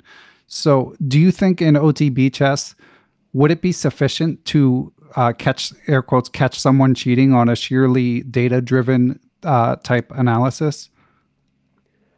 I still think that the the the data driven algorithms are the best way to go for your first step, for sure. Um, even with over the board chess, and Ken has managed to uh, um, make a lot of uh, really important cases that have been brought to his attention for over the board cheating in the past at, at, different levels. So I still think that's the way to go.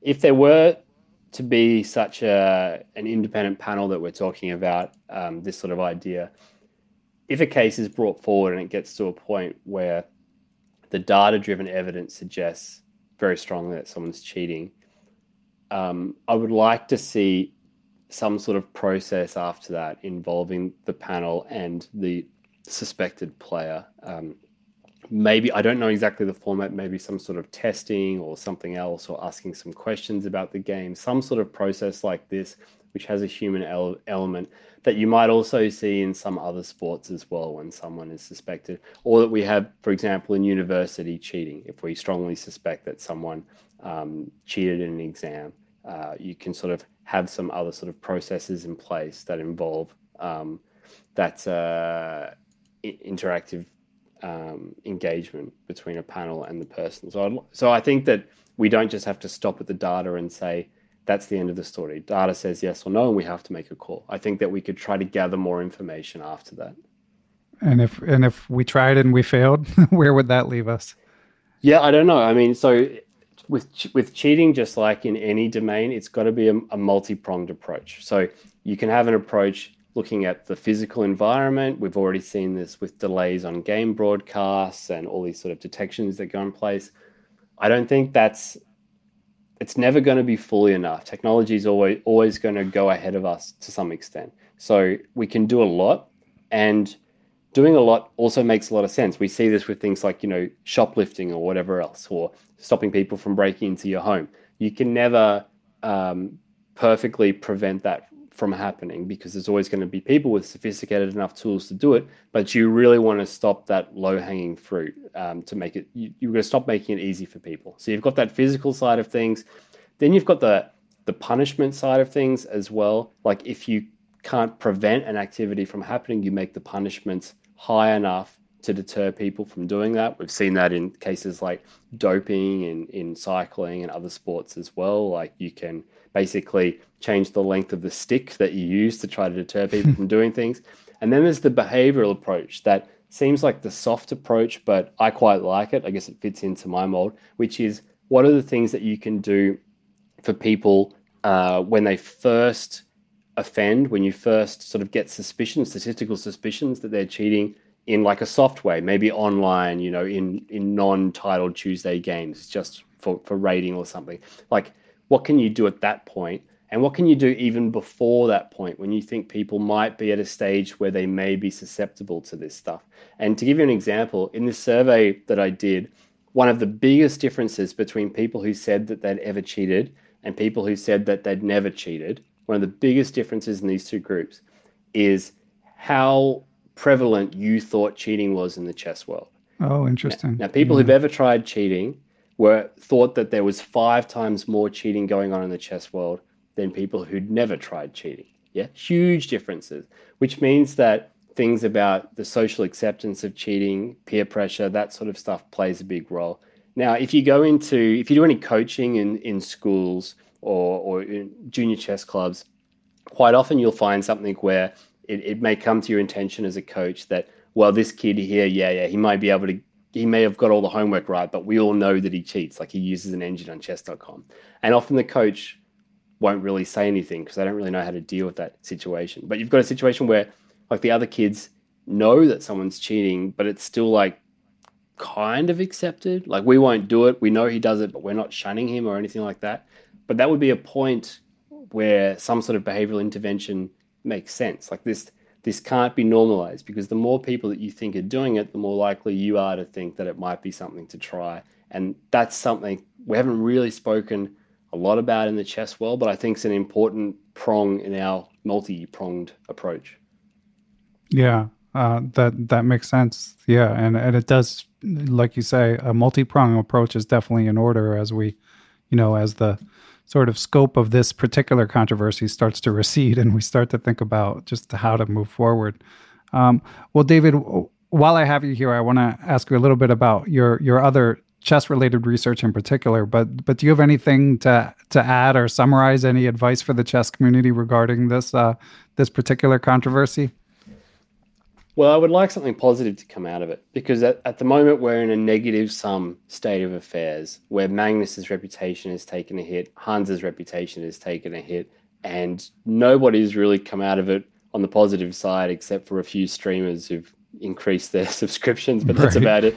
But I would I would like to like right now the pulse is pumping. We're in a moment where if there's ever going to be a big action to be taken, the appetite is there uh, now. And so from I haven't really commented about about Magnus. You know, it's it's hard to wade into an opinion about the world champion, of course, particularly if you're in this world as I am. I would say that. Um, I mean, he could have handled the situation better. I, I would say that as just a starting point. But one thing about this is that if the world champion acts, the world takes notice.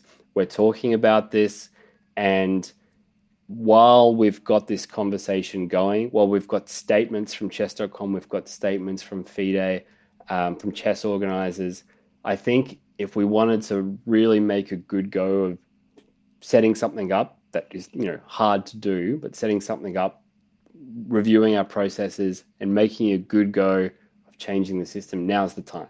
So I hope this happens. I don't know who's going to do it, who's going to stand right. up and do it, but that could be the positive that comes out of it, and that could be like, I guess, one positive out of out of Magnus's actions. Okay. Yeah. Never let a crisis go to waste. Yeah. that's, that, that's right. Yeah. um, yeah. And uh, that's excellent advice. And I, I hope it does come to, to fruition. It does feel like it's sort of a unique moment in terms of like there's a leadership. I don't know if uh, vacuum is the right word, but um, FIDE doesn't seem to to be totally on top of this. And chess.com is going through a transition with acquiring Play Magnus. They've got a lot on their plate, yeah. but um, but yeah, hopefully uh, hopefully some good will will come of this because I'm getting uh, just a, a last thing on this. I'm just getting increasingly pessimistic that we'll we'll ever know, and I don't know how that will shake out with uh, with Hans playing tournaments. Um, given Magnus's statement on Monday. Yeah, that's uh, it, it, may also be the case, like you say, that we never truly know um, the truth about um, about the allegations against Hans. That could be, um, but I don't think that's the end of the world if that happens. Like it sounds like you know it's it's unresolved. We need something, but I think we can still get good stuff coming out of this, having this discussion, even if we have this unresolved issue that's kind of going to always be a small blemish on the chess world. Right. And I suppose if Hans continues to perform at a 2700, 2750 level at some point, uh, that would speak for itself. yeah. well, um, let's see.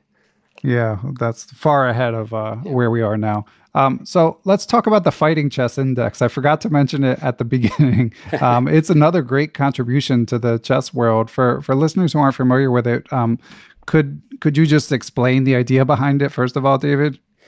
Yeah, yeah. I mean, it, it seems like such a um, a wet topic after we move away from chess cheating, but there was a period of time in the chess world where this was the biggest issue in the chess world, uh, the good old days, where we were worried about people drawing too much, having you know sharing the point too quickly at the top level, so short draws in particular, and that was the big blemish on the chess world, the big stain on the chess world, and uh, it's something. Again, this is something that I did in my spare time. That's not you know part of um, my economics career. It's not going to be a publication or anything, but um, there are all these different things have been put forward about um, how do we stop the short draw problem? Should we stop stop the short draw problem? Uh, all these sort of things, and I thought, well, um, from a behavioral perspective, seeing as chess players are professionals who make their livelihood from tournament invitations and things like this, uh, wouldn't it be nice to have some sort of ranking, some sort of index or metric or something,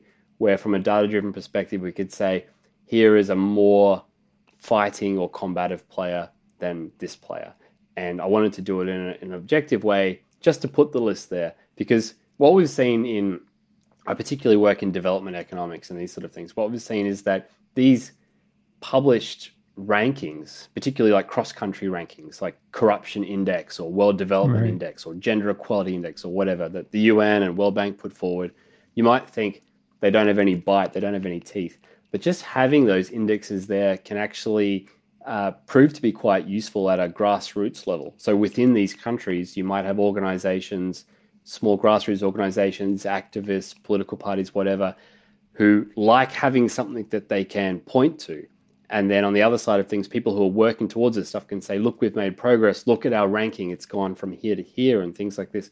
So, in general, I think that rankings just by themselves are kind of a low cost way to uh, empower organizations that are, that are working on different topics. And in this case, uh, it's, it's a little bit simpler than that. I just wanted organizers to be able to see which players seem to be a little bit more fighting than others and to encourage other players to try to play in such a way or behave in such a way to increase their their spot on that ranking list. Yeah, and it's been a while. Like you say, it's kind of um, um, receded to the background lately. Yeah, but yeah. You, can you? I, I, remember some of the people low on the fighting index, but can you remind me who the top performers were? yeah, yeah. I mean, it, it it uh, got a bit of attention in its early days because I presented six different ways that you could do the rankings depending on what you considered more or less important aspects of being a combative player. But no matter which way you did it, in the top 50 players in the world, Teimour Radjabov came last. It came last right. every time. And so that, that received a bit of attention, even from, you know, Timur himself. But the idea was not to attack any particular player because if a player keeps getting invited all the time because of their chess rating and they can maintain their chess rating optimally by playing short draws to conserve energy against, you know, their friends or whatever else, then they're acting in a perfectly rational way. And, you know, as an economist, I should be expecting people to act rationally. So it wasn't having a go at Radjabov in the same way that we saw that in, in more recent years, uh, Anand actually dropped his competitiveness compared to in um, in his earlier years as world champion, for example. And uh, he actually performed quite well in recent years in tournaments like the World Rapid and World Blitz. So he basically retired from being a you know the professional that he was, the Tiger, uh, and played in a, I guess, more conservative way, where he often would take short draws uh, against strong players and smash a lot of others in these tournaments that are incredibly energy sapping and exhaustive. And that worked very well for him. He scored very well. He didn't score well on the Fighting Chess Index, but it was optimal for his play. And again, that's not having a, an attack at him necessarily. But I still wanted to put these rankings up there. And you could see players like Duda. This was before Duda was actually being invited to the very big events, by the way. So Duda, um, Le Quang Liem from Vietnam, David Navara, Richard Rapport, a lot of players who anecdotally have a reputation for being fighting players, for being combative, for playing interesting chess. They were coming out in a purely data driven approach as at the top of the fighting chess index score. Um, and I, I thought that was kind of nice that people's um, intuition and anecdotes were being reflected uh, in the metrics. Yeah, that that is nice, and, and it's as you say, it's a useful tool, and, and people like to be ranked and measured and things. And and David, you you mentioned an email to me that that you're using this in some of your uh, gender based uh, chess research. Yeah, yeah. So uh, I mean, gender is. There was a time when gender was the biggest issue in chess, of course, as well. So we right. keep switching between these hot topics.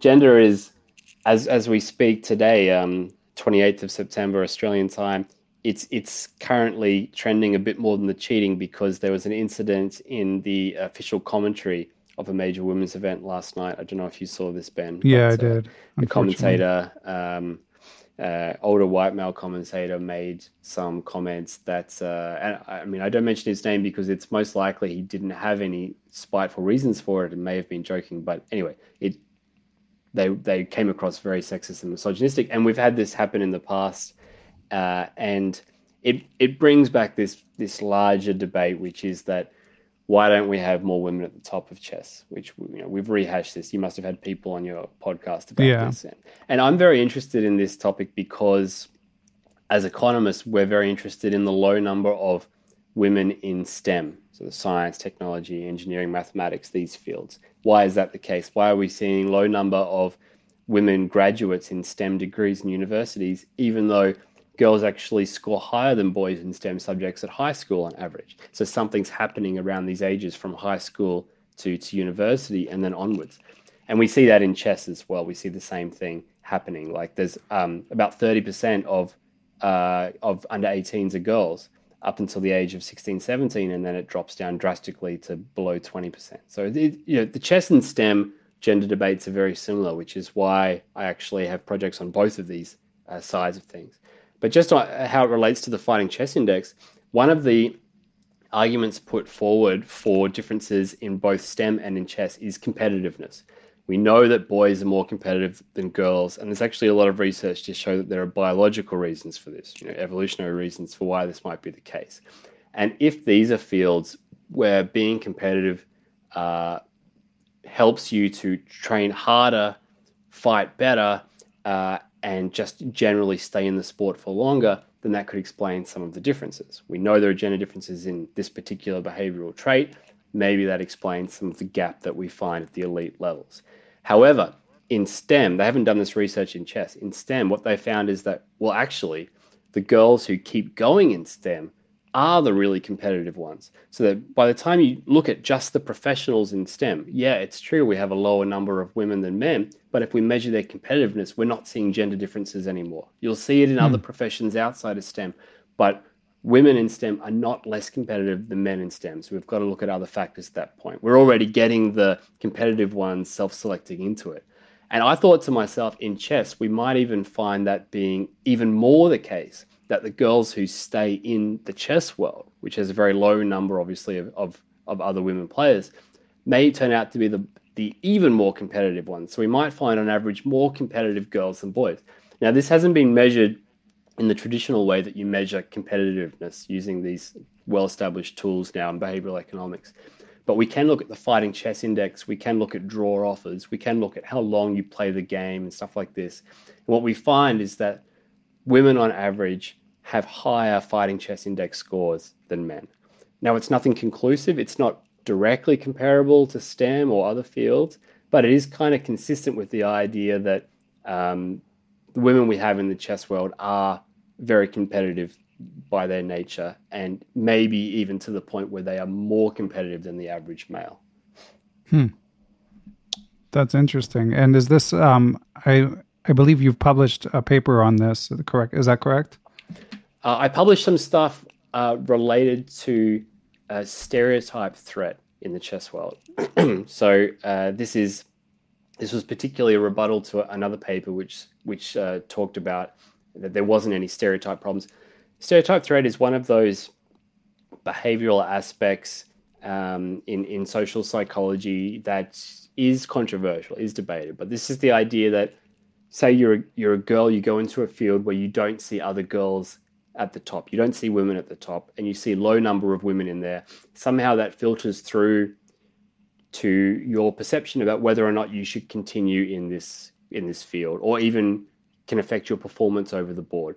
So that the the famous examples of stereotype threat involve girls being told before they do a math exam, by the way, typically girls don't score very well in this exam.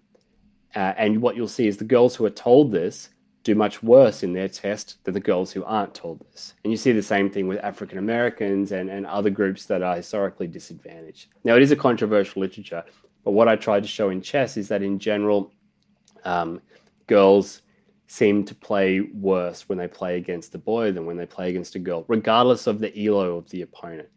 But there, it's very complicated in chess because it's not just like doing a test where it's your performance on a test. Your opponent's behavior matters as well. So it could be that men are playing differently against women. And here's an interesting question for you.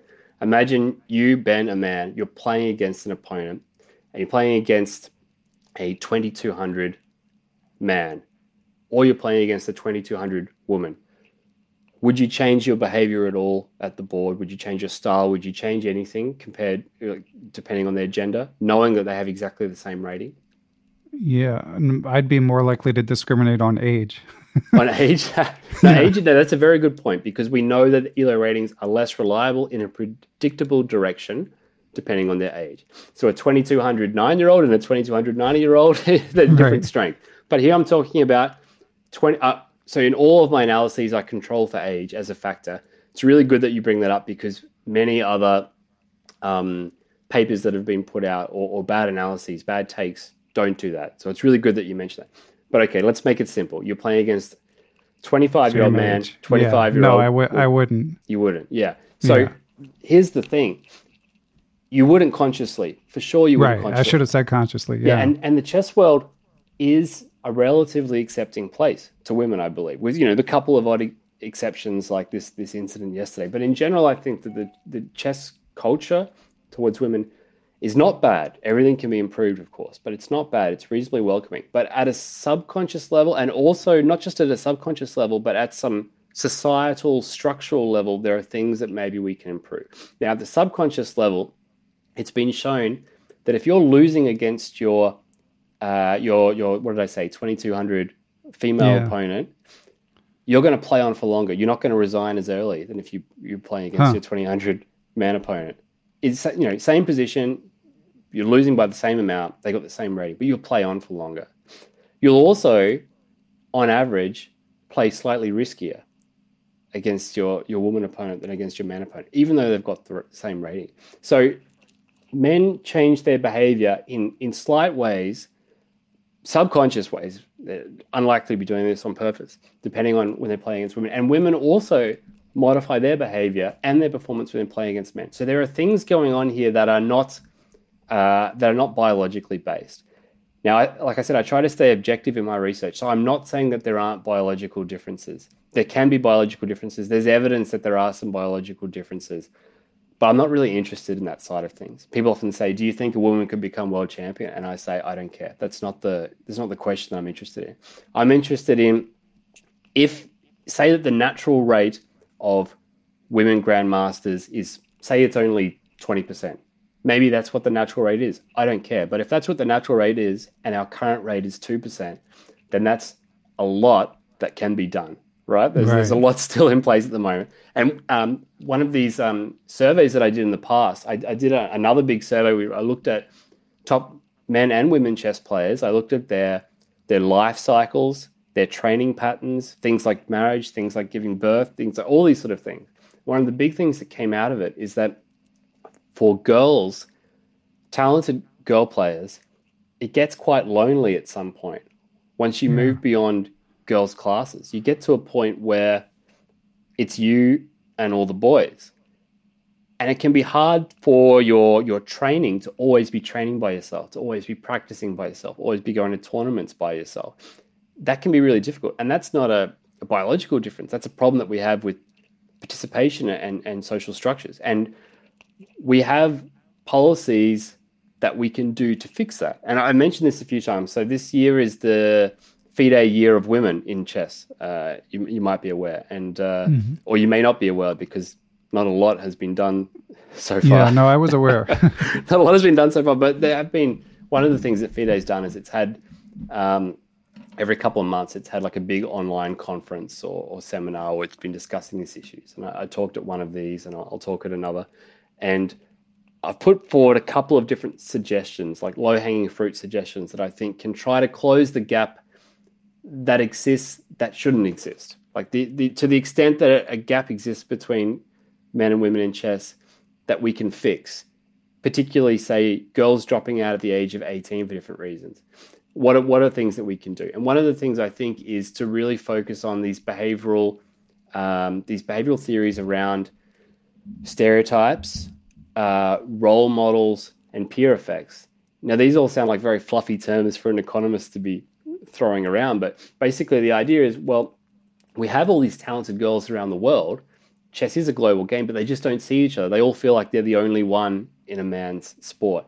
If we can find ways to get them together, have these sort of girls' camps. I wanted I wanted FIDE to organize a girls in chess camp every year where they get all together with strong female role models at all levels of the chess world. So not just strong players, but also arbiters, officials, people on, on the board, these sort of things. Um, we know from lots of research in STEM and in other fields that this makes a big difference for the likelihood that these girls will continue going in the chess world. And that's what we need to do. We know that in the chess world, it's a we have a we have a, a problem that's not a pipeline problem we don't start at a very, very low base level with girl players. We start at actually a pretty high base level at 30%. And at some point, we get down to 2% at Grandmaster level, right? So we've got this issue that uh, we've got to keep girls in chess somehow. And we've got the research and tools to be able to do that. Sorry, I know that I just went on a massive monologue, but that's no, something no, that I care important. a lot about at the moment. Yeah, no, it's it's um, good to get your perspective on it. Um, and and as you say, topical. Unfortunately, today. Um, so I think that. Um, I mean, it's it's fascinating, and I'd love to catch up again at some point. I know you said you have another paper uh, that that might be coming out next year, chess related. Yeah, yeah. Look, uh, I'm I'm I got teased the other day by one of my colleagues that I'm becoming the world's foremost chess economist. Uh, in uh, I think it's like a it's a pool of one, so it's probably right. just me, right? But uh, but yeah, you know, I, like I'm interested in anything that involves the chess world, but is also interesting to policymakers in in non-chess fields, whether that be gender, whether it be dishonesty. One that I got interested in recently was to do with um, the effect of wearing face masks on cognitive performance. Um, we talk a lot about wearing face masks and when a face mask policy is good and bad with the spread of, of COVID. It's something that countries around the world are kind of grappling with. In, in the past, we haven't spoken much about potential costs of wearing face masks, besides things like freedom or whatever else, you know, but like like specific costs of wearing face masks. And for good reason, because we we wanted to try to stop the spread as quickly and rapidly as possible uh, of, uh, COVID, and that was priority number one. But I thought it would be interesting to think about well, uh, what if you're engaging in a strenuous and difficult cognitive activity for some period of time? It could be in your work, in your profession, it could be sitting an exam. Are there any effects of, of wearing masks? Maybe there are none. Maybe there are small ones and they go away. Maybe there are large ones. Like nobody knows. And it's very difficult to get data to analyze that stuff. Uh, and chess, again, just like in these other cases, just happens to be the perfect environment to study this stuff because we've got the same players sometimes having to wear a mask and sometimes not having to wear a mask in their games. We can compare their moves to engine evaluations, we can track them across time, and we've got literally millions of, of data points. So uh, it's a pretty exciting project I've been working on for a bit. Uh, unfortunately, I got to disappoint you by saying that because it's going through its last round of revisions at a journal, I, I don't want to tell you too much about it yet. But hopefully, we can chat soon if you're interested. Sure. Yeah. No, it's a cliffhanger. uh, this is how I uh, I have to speak to and get you to invite me back. You know, just dangle Excellent. something well, out there. I'd be happy to, yeah, David. And as I've said before, you're you're one of these people. I, I don't know how you do it. I mean, I didn't even mention in the intro you're a dad and a husband. I don't know how you put out that chess book on top of all this stuff, but uh, but we do appreciate all of your efforts on uh, on behalf of the chess world in particular. Well, likewise, Ben. I mean, you're another person whose service to the chess community deserves more credit. So now on your podcast, to listeners who already know how great you are, I'll say again, thank you for your work. Oh, my pleasure. All right, thanks a lot, David. Um, keep uh, keep sharing your occasional thoughts online on this um, uh, unfortunate, never-ending controversy. thanks, Ben. Cheers. Thanks to everyone who helps make Perpetual Chess possible. Big shout out to my producer, Matthew Passy. I'd also like to thank the Blue Wire Podcast Network, with whom we are proud to be affiliated. Be sure to follow us on social media, Beneficial1 on Twitter at Perpetual Chess on Instagram, and or you can join the Perpetual Chess Facebook group. You can email me, ben at perpetualchesspod.com. And of course, last but not least, I'd like to give major thanks to the Perpetual Chess Patreon and PayPal supporters. Those who choose to join that community based on their level of support can do things like submit questions for guests of the show, have access to live Zoom Q&A lectures with grandmasters who often have appeared on the show going over over chess games, answering questions, stuff like that. And you can even get access to ad free perpetual chess if that's your preference. So, but most of all, thanks to everyone for listening, and we will catch you all on the next episode.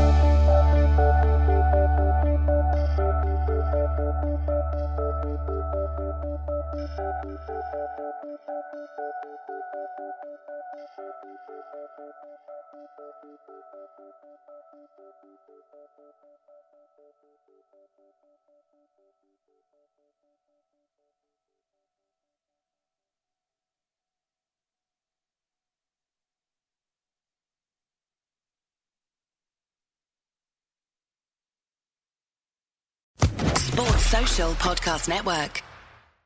Hello, it is your partner Big Boy, interested in giving back to your community while making new connections in your neighborhood.